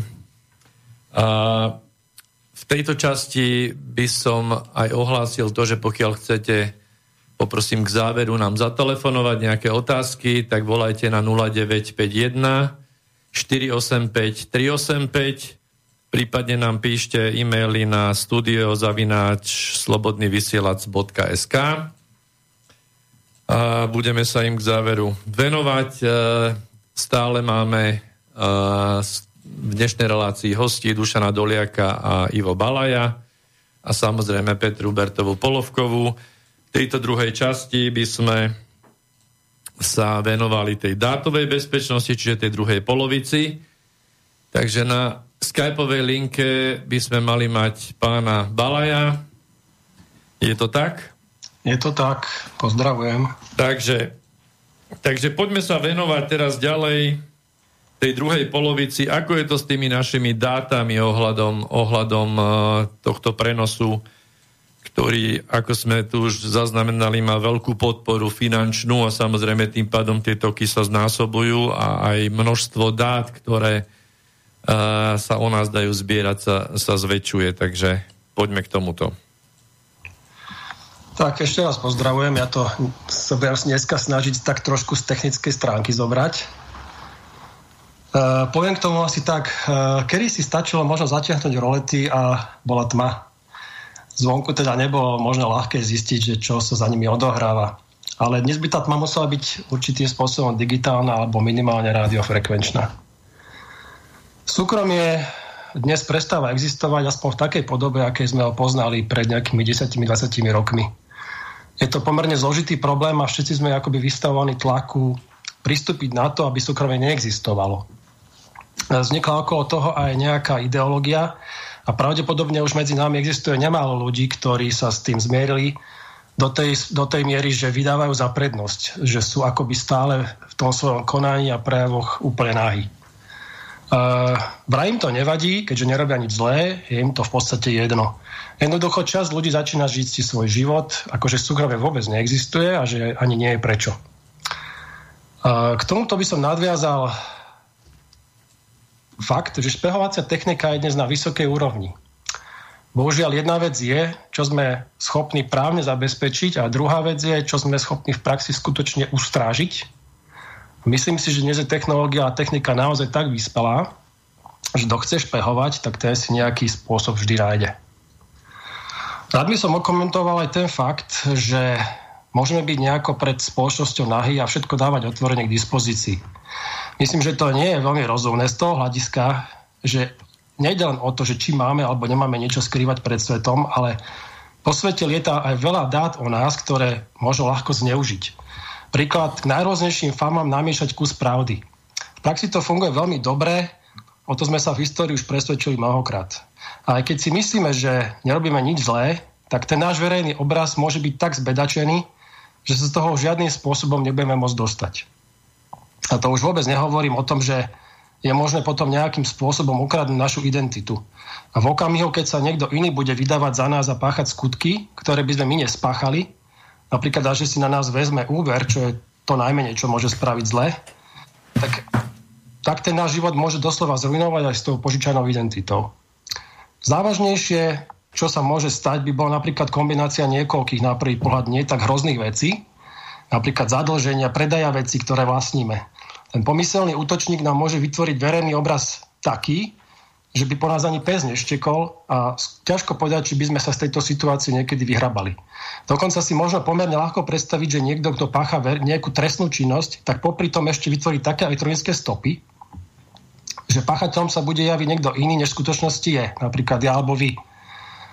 Napríklad, aha, to ste vy, kto prechádza pod kamerami nejakého dopravného systému v určitú sekundu, čo zodpovedá tomu, že kedy zrovna vrah alebo zlodej pravdepodobne niekam prišiel, zároveň sa objaví nejaká stopa vo vašom telefóne, ako sme to nedávno napríklad videli v prípade úspešného vyšetrovania vraždy novinára. No, to Touto som, technológiou, áno. To som mal na mysli tiež, že, no, sa to hej. deje pred očami. Hej, presne. Touto technológiou je však rovnako možné zmiasť skutočné vyšetrovanie a takže ten rozmach digitálnych informačných technológií do kriminalistiky určite zasiahne. To bez pochyby, pokiaľ už nezasahuje dnes. My sa toho súkromia ľudsky vzdávame dobrovoľne alebo nevedomky, pretože sme tak unesení nejakým vývojom moderných technológií, najmä zo sveta IT, že si to jednoducho kupujeme a nesieme to riziko. Tu by som sa chcel vrátiť k tomu, čo, uh, ako sa dá odpovedať na otázku, že kto nás špehuje viac, či to je štát alebo korporácie. Ja si myslím, že obe strany a každá za trochu iným účelom a niekedy ten iný účel je povedzme viac alebo menej z istého pohľadu ospravedlniteľný. Otázka je, či korporácie naozaj špehujú. Napríklad preto, aby si o vás niečo zistili a mohli vám ponúkať nejaký tovar, alebo či vás špehujú, pretože do, to dostali zadaním od štátu. Nenechával by som bokom ani to, že si ľudia často sa špehujú navzájom, čo si myslím, že je tretí rozmer tohto problému. Dnes je technika dostupná aj pre tento spôsob použitia a ak to na prvý pohľad môže vyzerať banálne vo vzťahu korporácie versus štát, tak pokiaľ treba sa špehujú vo vzťahu partnery navzájom, tak si myslím, že to môže viesť k veľmi nepríjemným koncom a vôbec devastácii psychiky. A na to všetko technika bohužiaľ k dispozícii dnes je. No a tu stačí aj tzv. obyčajný smartfón. Uh, ja si myslím, že smartfón je úžasný nástroj pre všetko možné a tým pádom aj pre špehovanie. A to zo strany koho vás len napadne.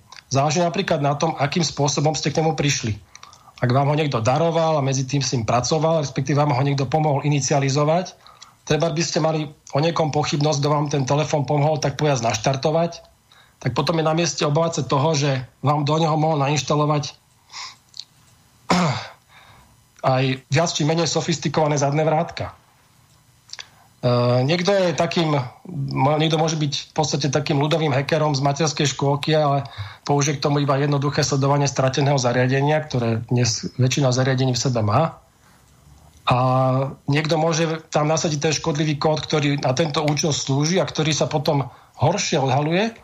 A v podstate, ak si s tým telefónom dá naozaj niekto veľkú prácu, tak aby ste mu potom mohli znova dôverovať, tak jeho je to práca veľmi náročná a často je lepšie to zariadenie rovno zahodiť. Ale toto by sme povedali, že je niečo také, čo mne sa určite nemôže predsa stať, a druhý aspekt, uh, veď uh, mladí ľudia si kupujú každý rok nový mobil, takže sú od toho ako keby ochránení do istej miery. Tam je, tak, tam je tak úzelná veta, že veď ale ja nič zle nerobím. Hej. Toto povie väčšina ľudí, tých, tých takých nadšencov, tých technológií, veď, ale veď môžu sledovať, čo chcú, veď ani zle nerobím. No.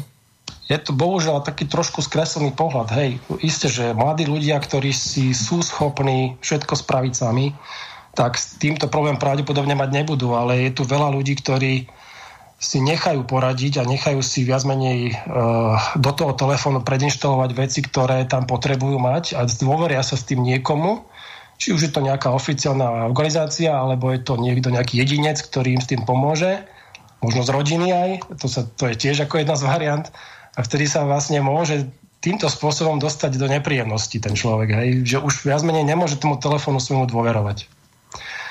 No ale ja by som chcel ešte popísať, aby som tu hovoril o nejakých zadných vrátkach, že čo sú to tie zadné vrátka. Tak tie slúžia všeobecne na to, aby ste sa dostali niekam, kam to pôvodne nebolo zamýšľané. Teda, alebo kam to držiteľ tej príslušnej veci toho zariadenia zrovna neočakával. A zadných vrátok zrovna u tých mobilných zariadení je veľa druhov.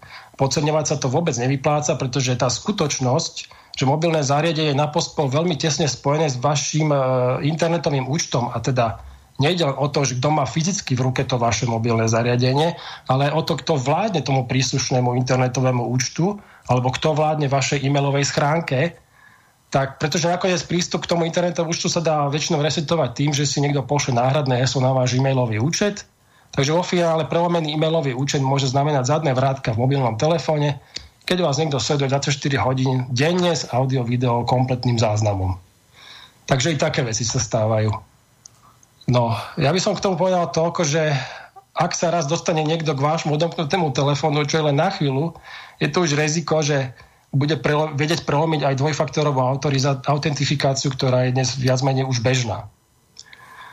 Uh, Čiže to máme na mysli tie rôzne bankové aplikácie teraz, áno? Na, napríklad, môžu to byť bankové aplikácie, môžu to byť aplikácie čokoľvek, na čo slúžiace v podstate na uh, Uh, samozrejme na komunikáciu alebo na rôzne evidencie účtov, platieb a tak ďalej a tak ďalej. Hej. Čiže no lenže mne, mne sa to nezdá.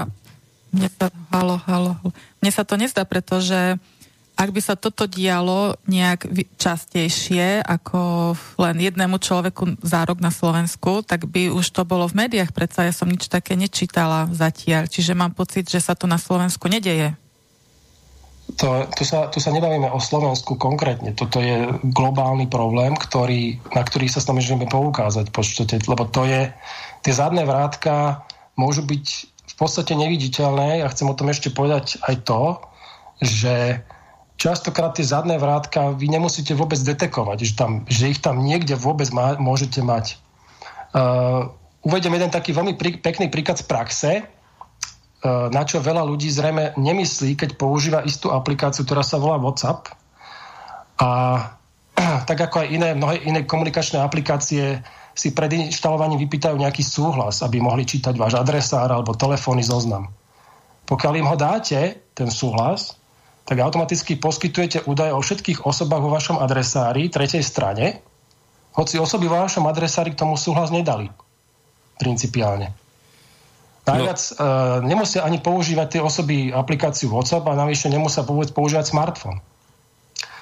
Ak potom niekde na internete nájdete vaše telefónne číslo s vašim menom a v uniknutých nejakých hackerských databázach, alebo si vaše číslo požičavajú rôzni obchodníci na ponúkanie tovaru, môžete sa vlastne poďakovať niektorému z vašich známych, že dal súhlas na čítanie jeho telefónneho zoznamu. No a problém je v tom, že aplikácia skrátka nebude ďalej použiteľné, pokiaľ tento súhlas nedáte. Čiže no to som chcel povedať, že... Za ľudí ma zásade... zaujímalo, že koľko ľudí vlastne týmto spôsobom by dokázal odolať, že jednoducho nedám súhlas a nebudem používať aplikáciu WhatsApp, hej? Ale to je jeden z mnohých príkladov. Hmm.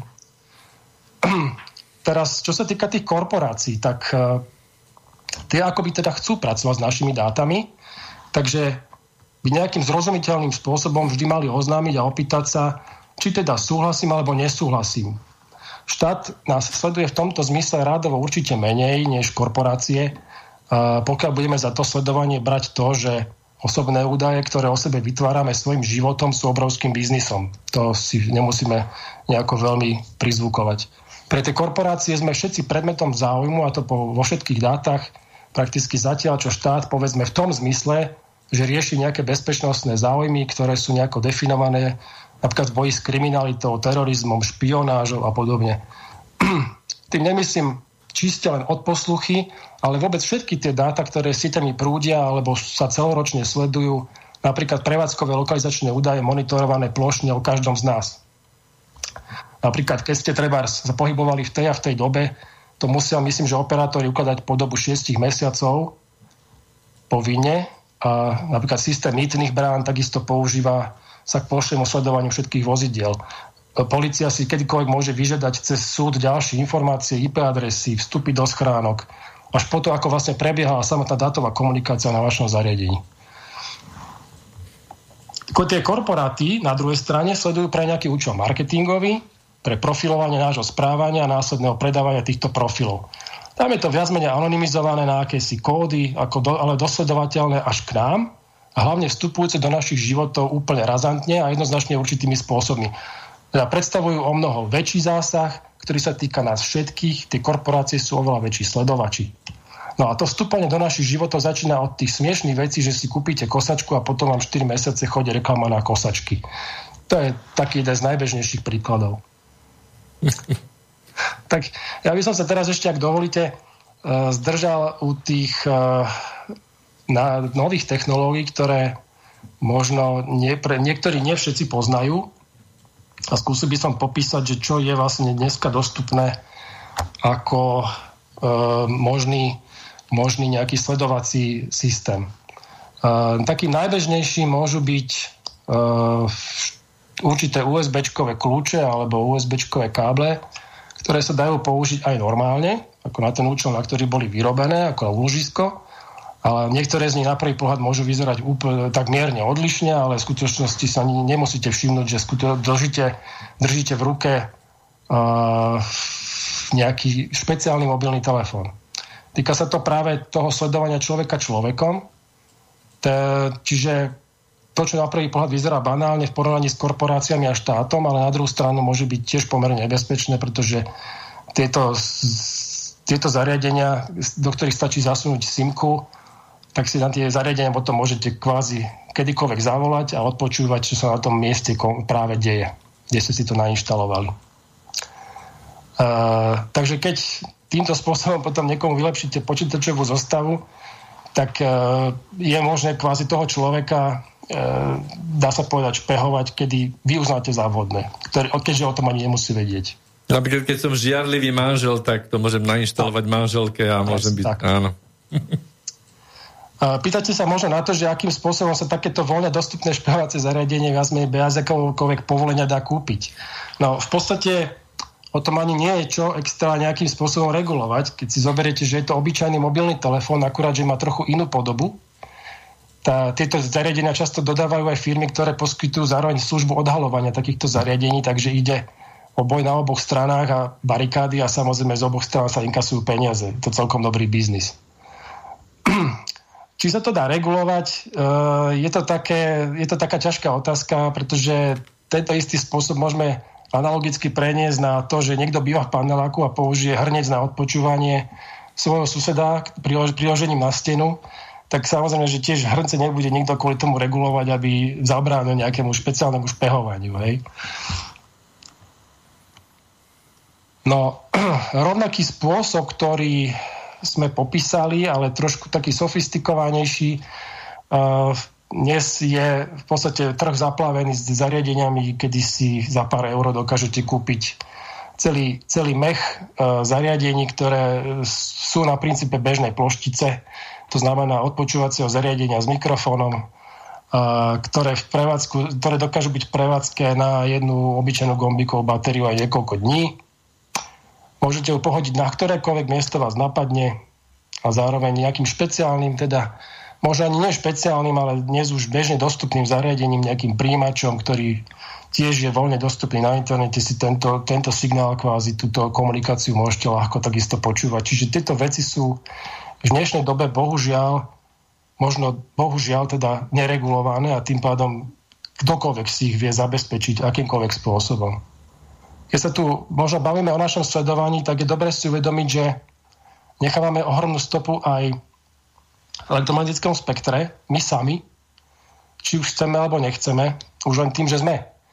Existujú nejaké vojenské technológie, ktoré sú síce schopné detekcie toho živého človeka cez stenu, len na základe toho jeho vlastného vyžarovania na jeho tela, ale to bohužiaľ veľmi ten človek nedokáže ovplyvniť. Ale na bežnom trhu sú dnes zariadenia, ktoré každý doma, takmer každý doma používa a ponúka tým okolí ohromné možnosti sledovania.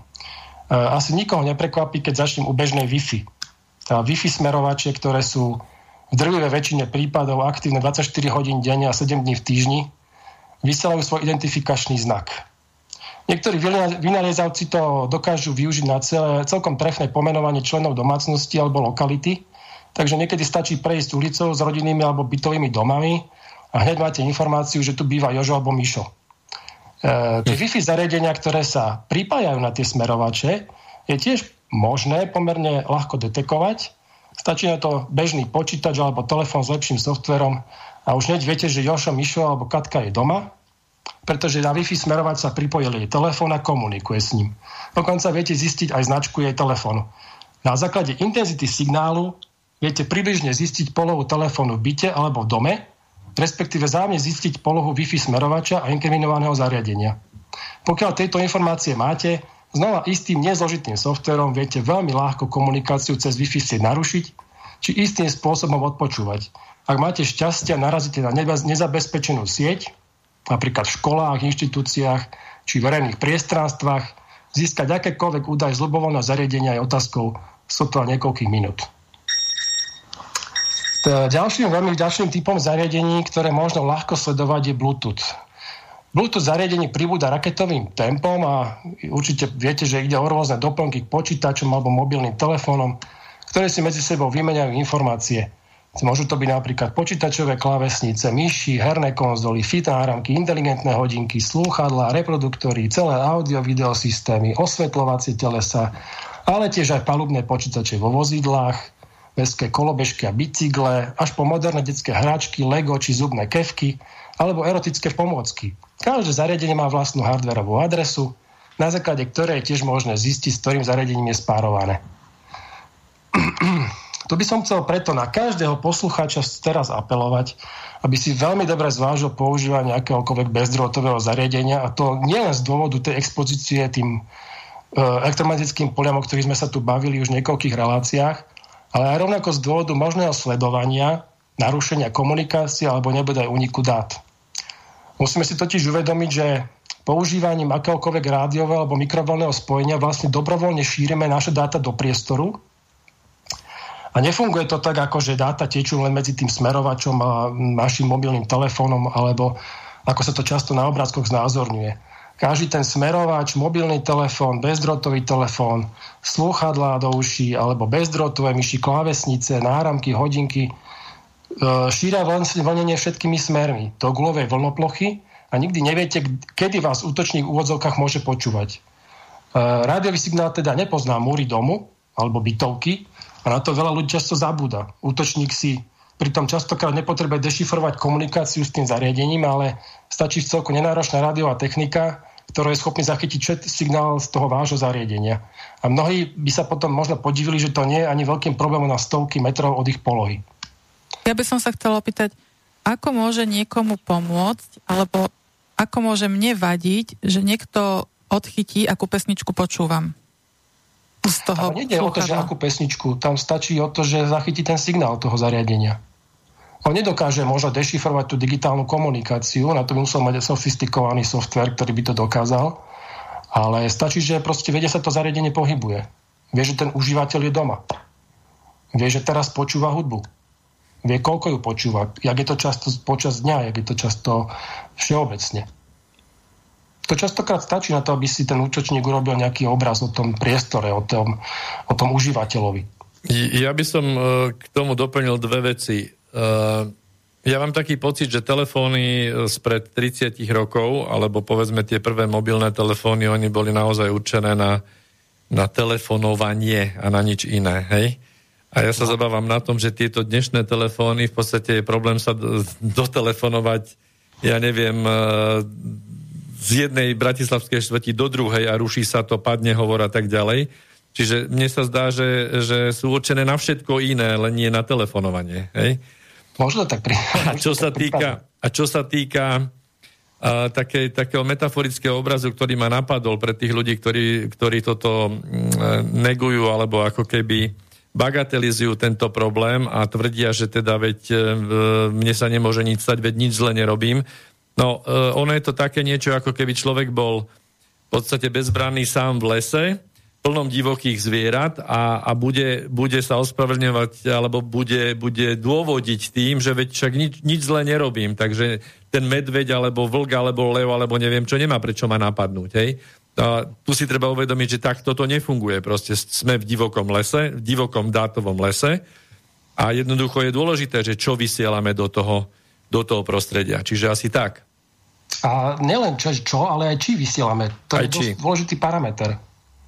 Ako keď, ja by som to tak možno ešte zhrnul k tomu, že ten bežný užívateľ tej klasickej Wi-Fi si možno neuvedomuje, že ani tie nepripojené zariadenia, teda tie, tie, tí klienti, teda tie telefóny a tie všetky tie tablety, ktoré sa na to Wi-Fi pripájajú, tie, ktoré nie sú teda pripojené momentálne k tej Wi-Fi, ale nemajú e, deaktivovaný ten rádiový modul, tak sú tam isto ľahko vysledovateľné. Čiže každé to bezdrôtové zariadenie, ktoré, má aktiv, ktoré je aktivované, sa viac menej raz za nejaký čas ozve do éteru a v úvodzovkách hľadá protistranu na to spárovanie.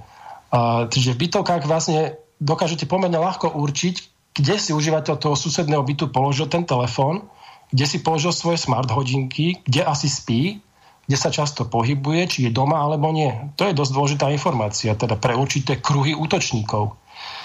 Uh, Samozrejme, že sú aj zariadenia, potom tu sa my bavíme o takých relatívne jednoduchých odpočúvacích a tak ďalej. Sú aj zariadenia zložitejšie, ktorými operujú samozrejme iné zložky štátu, kde sú schopní odpočúvať samozrejme z, z auta cez, cez stenu alebo cez, cez sklenú stenu e, váš hovor v reštaurácii a podobne. Čiže na diálku sa odpočúva. Určite, určite áno. Pokiaľ no. sa bavíme o klasickom hovore, že ako mecha, mechanické vlnenie určite.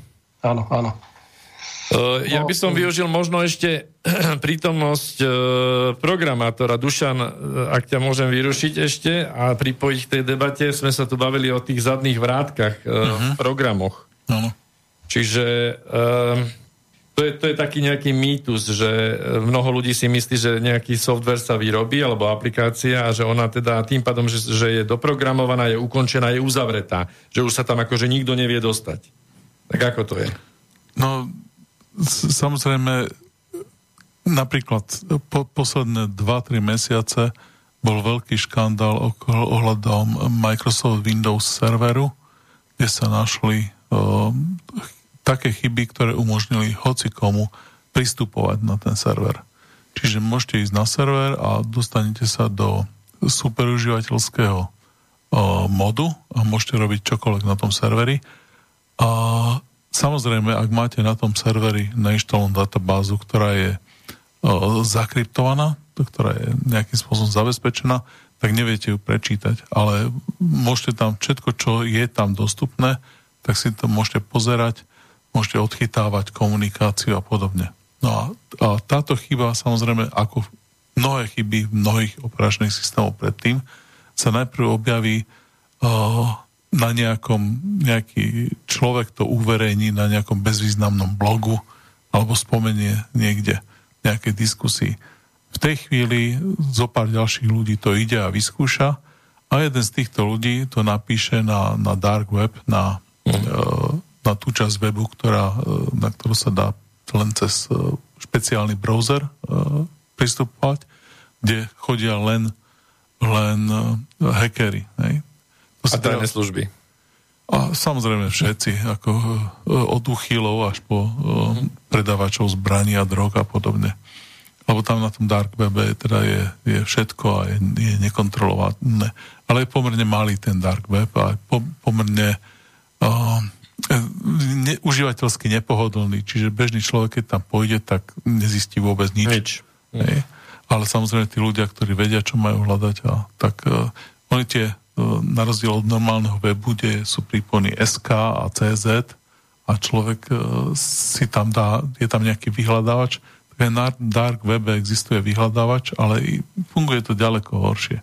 No ale teraz, keď sa vrátim, na dark webe sa to dá nájsť, ľudia sú tam a samozrejme sú hackery, 15-ročný e, študent nejaký strednej školy e, je na tom e, dark webe, sleduje tú diskusiu, objaví sa tam nejaká chyba vo Windows a napadne ho, že no, však poďme niečo vyskúšať.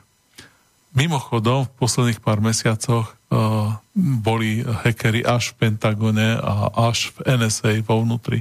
Čiže tá, tá pravidla uh, je také, čo hovoria tajné služby a mimochodom minulý týždeň alebo tento týždeň to spomínal plukovník izraelskej tajnej služby, uh, ktorý sa volá Jakov Kedmi, to spomínal v rozhovore, že ruskí hackery, tí, ktorí, ktorých platí ruská vláda, tak sú schopní prísť na každý počítač, ktorý je pripojený na internet.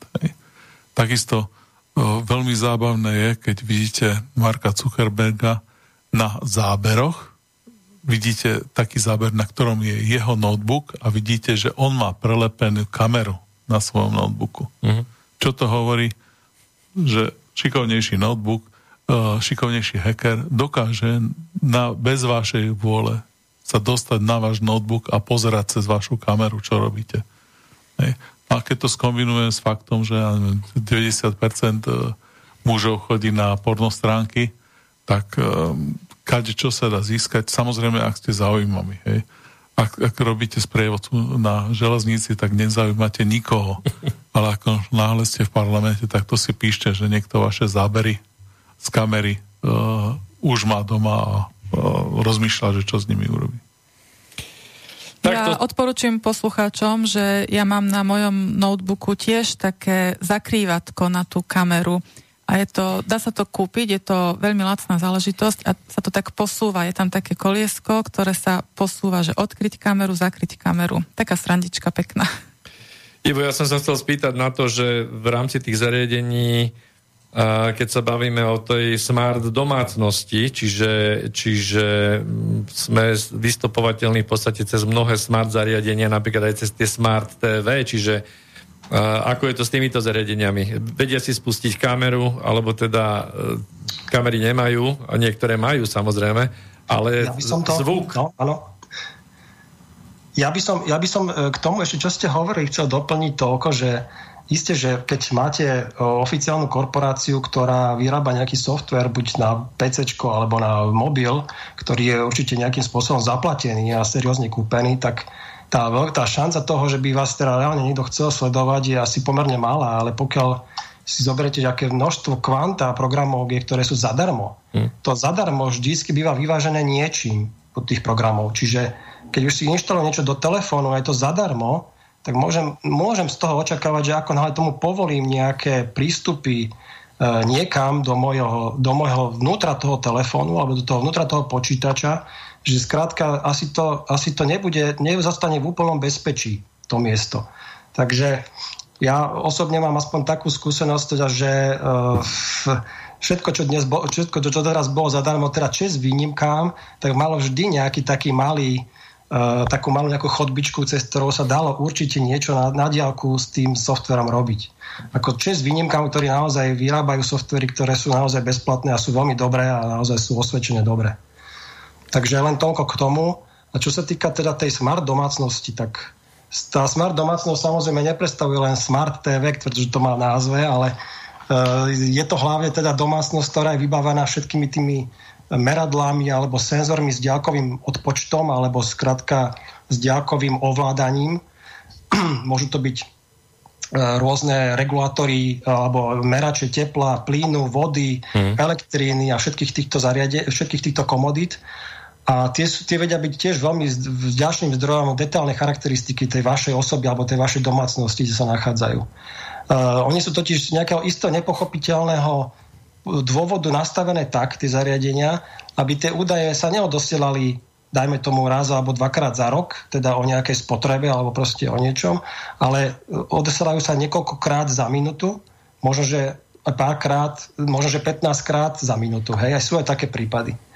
Čiže tam, keď potom sa nejaký človek, ten, ten ataker, ten man in the middle sa tomu hovorí, dostane k tomu, takýmto údajom, ktoré si teda môže bezpečne aj niekde na parkovisku pred domom zastaviť s autom a zobrať si zariadenie do ruky a tieto údaje čítať, tak stačí, aby teda to urobil párkrát a má celkom dobrý prehľad, že či o 10. večer sa pani XY išla osprchovať a ako dlho sa sprchovala napríklad, alebo že či si pán XY zrejme trošku neprikúril byte, aby mu nebola zima, alebo či niek- niekto nevarí. Hej? Čiže týmto spôsobom je nadajú, ako si vlastne možné vytvoriť za pár dní profil akejkoľvek domácnosti dosahu rádiového signálu. No a čo je také ešte úplne najsofistikovanejšie v súčasnosti, čo je ľahko použiteľné aj zneužiteľné všeobecne, je to v podstate zariadenie, ktoré je medzi takouto vzdelanejšou, technicky vzdelanejšou verejnosťou e, označované ako SDR, čiže ako Software Defined Radio. A tieto zariadenia sú to také malé krabičky, celko nenápadné, ktoré keď sa pri, spoja s príslušným počítačom, oni e, vďaka výkonnému osadeniu počítačovej, počítačových čipov vo vnútri a takisto veľmi vhodne e, by som povedal nakonfigurovanému rádiovému čipu je schopné z nich teraz týmto, z tejto zostave spraviť nejaký univerzálny automat, z ktorého v nejakým vhodným softverom na našom počítači môžeme urobiť uh, v podstate akúkoľvek platformu na odpočúvanie mobilných telefónov, domácich telefónov či tých inteligentných domácností, ktoré sú ovládané cez bežný smartfón, alebo dokážeme jednoducho tie informácie veľmi vďačne spracovať rýchlo. Teda je možné cez nich zistiť, čo sa u vás deje, ako rozsvetcujete svetlo, ako zapínate kúrenie či klimatizáciu, či uh, môže sa sledovať prevádzka týchto zariadení, môže sa sledovať, že, že v podstate čo môj sused momentálne robí a jak, v jakej to fáze a ako dlho to robí. Tie SDR zariadenia, ktoré dokážu odchytávať tie rádiové signály, ich dokážu rovnako dobre aj zaznamenávať, čiže fungujú vlastne rovnako ako magnetofón, keď si predstavíme analogový a v prípade potreby kedykoľvek znova odvysielať. Čo je teda tá najväčšia, najväčšia ich výhoda, dá sa povedať v úvodzovkách. A to už či už v rovnakej podobe, ako zaznamenali signál, alebo v pozmenenej podobe. Keďže ten počítač, ktorý túto celú, túto celú rádiovú jednotku obsluhuje, dokáže analyzovať, čo vlastne zaznamenal, tak dokážete si vlastne z, toho, z tej analýzy spraviť vzorku, že ja neviem, napríklad sused číslo 1, ktorý má kód merača alebo kód zariadenia takýto, vyslal hodnotu toho zariadenia takúto. Ten druhý sused, ktorý má kód takýto, vyslal zase hodnotu takúto. Čiže táto analýza dokáže úplne komplexne rozbiť všetky tie signály, ktoré vychádzajú z tej smart domácnosti jednotlivých a v prípade potreby dokážete jednoducho zmanipulovať niektorý ten znak inú hodnotu mu priradiť a odoslať to späť. Ako keby sa to tvárilo ako to zariadenie, ktoré to vyslalo. Hej? Alebo ten mobilný telefon, ktorý to vyslal. Čiže teoreticky týmto spôsobom viete na zmodifikovať čokoľvek na tej druhej strane, u toho suseda. Čiže je to vlastne platforma, ktorá už preto hovorím, že tie, tie, to, tá bezdrotová technológia je v tomto smere veľmi, veľmi zraniteľná. Je to, hoci veľa tých zariadení používa rôzne šifry, rôzne hešovanie tých samotných prenašaných informácií nejakým, nejakým kryptologickým znakom, ale tak či tak modifikáciou a vlastne zistením toho, ako je to zašifrované, sa človek dostáva k tomu kľúču, aby ovládal tú domácnosť. A to pri určitom takom, pri určitej veľkej snahe, keď si človek tam naozaj s tým dá prácu, tak, tak sa to podarí. No a e, čo by som ešte povedal, tak tieto zariadenia napríklad dokážu takisto falošne, napríklad generovať falošný GPS signál. A tým tam technológie, ktoré sú na tomto založené, e, budú tvrdiť, že sú niekde úplne inde v iný čas, v skutočnosti sú. Čiže otvorením aplikácie navigácie vás dokážu poslať tam, kam to bude umyselne niekto chcieť. Môžu zmiasť vaše auto, alebo váš telefón, vás celého, vaše lietadlo. Napríklad precedens sa stal pred niekoľkými rokmi, kedy čo som čítal, údajne bolo jedno z bezpilotných letadiel americkej armády unesené týmto spôsobom a Američania to komentovali veľmi lakonicky slovami, že naše lietadlo pristalo na mieste, kde sme nečakali. Ale prakticky samozrejme zrejme išlo asi o nejaký pomerne sofistikovaný útok založený na modifikácii toho signálu GPS. Tak uh, tie, tie GPS-kové... Už vás majú. Á, nie, nie. tie, tie GPS-kové, tie GPS-kové, uh, tá GPS-ková uh, kus software, ktorý sa o toto stará, samozrejme, tak tie dokážu slúžiť ale zároveň aj na tú opačnú stranu, že dokáže teda viac menej slúžiť proti tomu sledovaniu, keďže viac menej môže generovať nejaký, nejakú, nejaký rušiaci signál, ktorý teda GPS signál je obecne veľmi slabý, ktorý dopadá na zemský povrch. Čiže stačí malý, v podstate malý zdroj tohoto signálu, ktorý dokáže viac menej v okruhu niekoľkých metrov, desiatok metrov úplne tento signál zrušiť. Uh, a tým pádom, ja si neviem, váš automobil, keby mal byť sledovaný, tak uh, je tu taká technológia, ktorá dokáže znemožniť to sledovanie. Čiže vlastne by zabránilo tomu, aby ten správny GPS signál to vaše auto vlastne prijímalo. Čo je taká najväčšia, najväčšia alebo taká, taká najsofistikovanejšia vec, ktorú dokáže uh, softverovo definovateľné rádio ponúknuť, je to, že napríklad dokáže vytvoriť aj falošný signál základňovej stanice mobilného operátora. Čiže viac menej vie ovládnuť kompletne prevádzku z vášho zariadenia. Môže do toho zariadenia za určitých podmienok nainštalovať zase škodlivý kód za účelom napríklad toho vášho sledovania. Čiže to sú také veci, ktoré dnes je naozaj lepšie, sa toho radšej báť, ako, ako tomu dôverovať. No a keď my letíme v, v ústrety umelej inteligencii, ktorá bude, dajme tomu, ovládať ten e, nejaký systém mestskej dopravy alebo nejakých menších vozidel, pretože vieme, že to smeruje k demobilizácii, čiže ako auto ako súkromné vlastníctvo v budúcnosti moc sa s tým nepočíta. No tak potom, e, keď, keď nasadnem do takejto autonómnej jednotky, a, ktorá, ktorú ovláda nejaký, nejaký takýto systém a je naburateľný, tak ma jednoducho niekto, kto chce, tak ma odveze tam, kam chce a tam potom mi dá po hlave tým, čím chce. No, to, Čiže... to je presne to, áno, to som chcel povedať, že práve tá budúcnosť, ktorá sa tu častokrát ako veľmi pretláča, že teda autonómne autá a ešte navyše, keby boli že lokálne, e, lokálne autonómne, čiže budú závisieť na svojich vlastných senzoroch, tak dajme tomu, ale to, že budú závislé na, na niekom, kto to bude riadiť cez nejakú externú sieť mobilnú napríklad, hej, tak je to v podstate, je to v podstate akože otvorený kufor, do ktorého stačí poslať nejaké, nejaké nevhodné dáta a bude to spracované tým spôsobom, že naozaj to auto nepôjde tam, kam vy chcete, ale pôjde tam, kam chce niekto iný. Ja si myslím, že toto je... Do stĺpu, do, stĺp, do stĺpu napríklad. Nebude treba prerezať no, brzdy alebo hej. niečo, jak to je v starých filmoch Chicago 1930. Dušan, ty si chcel niečo k tomu uh, dodať? Áno, minulý rok bolo niečo, nejaká správa, teraz zachytil som ju len okrajovo, ohľadom tý, toho interne, internetu veci, toho IoT, tak uh, sa zistilo, že tie všetky údaje, ktoré sa cez ten IoT posielajú, že sú dostupné, čiže všetky tie merače teploty a regulácie skleníkov a domáce domáce rôzne e, merania tlakov a podobne, tak sa zistilo, že sú nekryptované a e, je to vec, ktorá momentálne pri e, súčasnom stave telekomunikácií nevedia vyriešiť a je to jeden z dôvodov, prečo chcú 5G sieti mať ten internet veci, aby to tam bolo zakryptované. Čiže to bola jedna správa. No a druhá správa, Uh, druhá vec, ktorú som chcel spomenúť, že, že pravdepodobne väčšina poslucháčov má uh, Android telefón, nemá ten uh, operačný systém Apple. No a na tom Android telefóne ja mám desiatky tých aplikácií a teda trvalo mi povedzme rok, kým som ich všetky povypínal, lebo vždy, keď mám to nastavené to monitorovanie, čiže aké informácie posielajú a oni sa raz za 3-4 mesiace zobudia a niečo posielajú niekam. Ale ja tú aplikáciu som 3-4 mesiace vôbec nepo, neposielal, takže nepoužíval, takže neviem, že čo posielajú, no ale samozrejme ten monitorovací software vždy vyhlási, že táto aplikácia, aj keď ju nepoužívam, niečo e, posiela, tak ja ju to zakážem, ale toto sa opakuje neustále s rozličnými softvermi, ktoré každý niekto niekde niečo posiela, nejaké informácie o mne a o mojom používaní telefónu.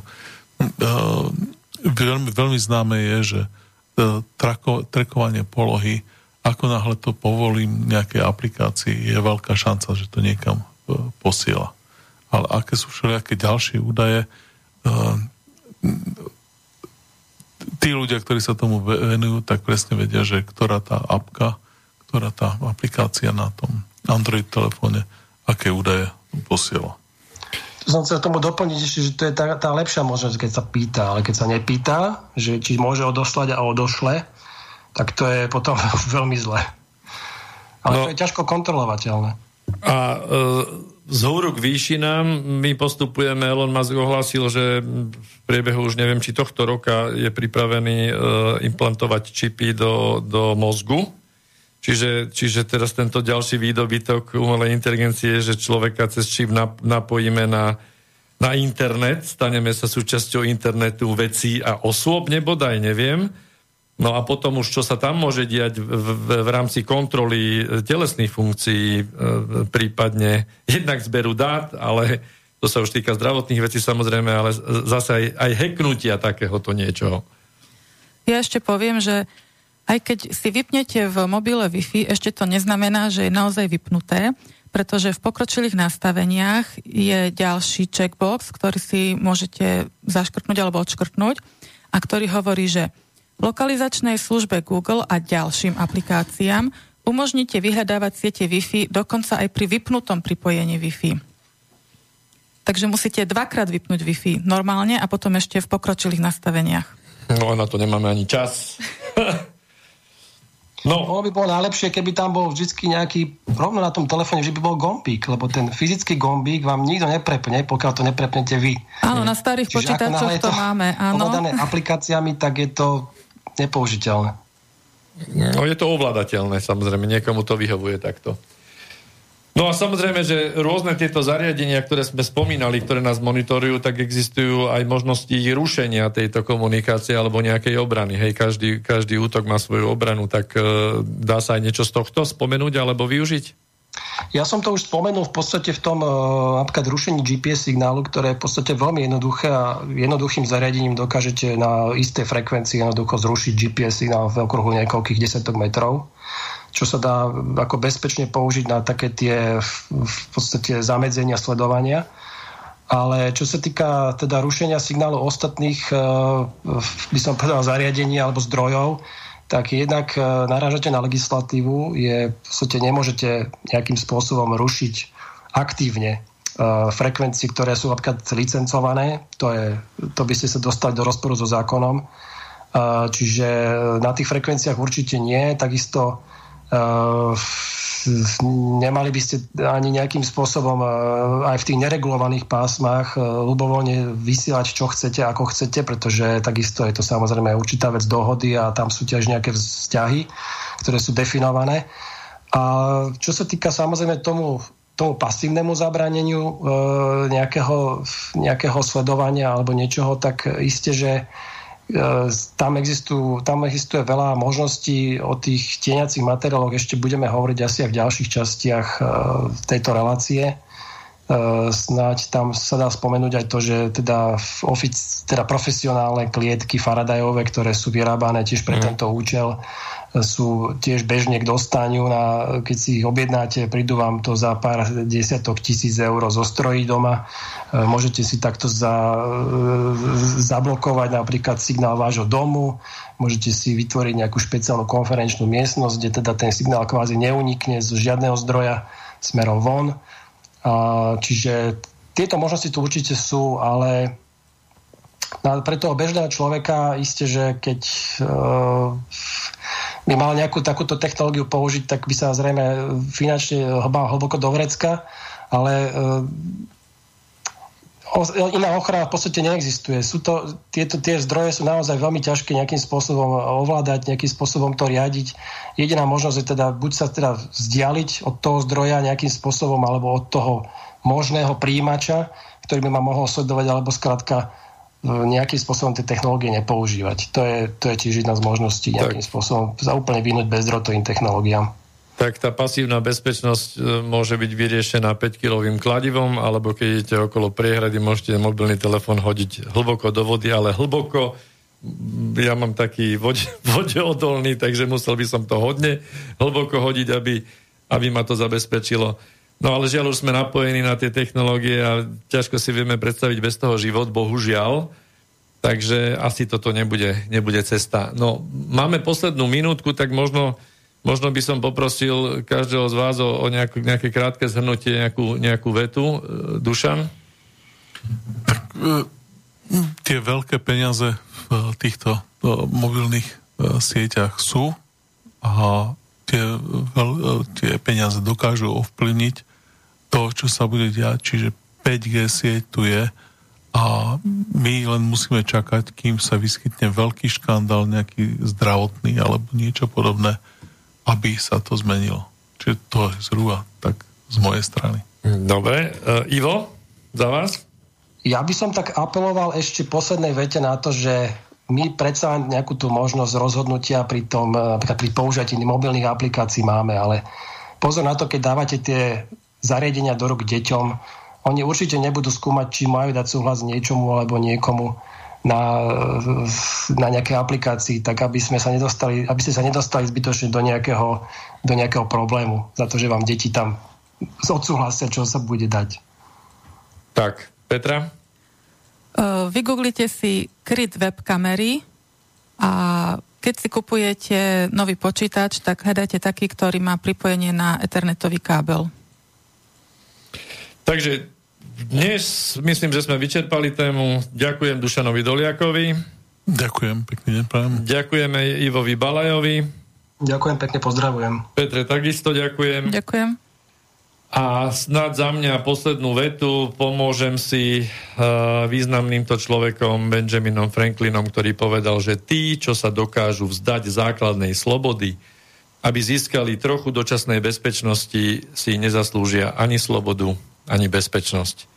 Takže majte sa dobre, niečo preto aj spravte. Dovidenia, do počutia na budúce. Táto relácia vznikla za podpory dobrovoľných príspevkov našich poslucháčov. Ty, ty sa k ním môžeš pridať. Viac informácií nájdeš na www.slobodnyvysielac.sk Ďakujeme.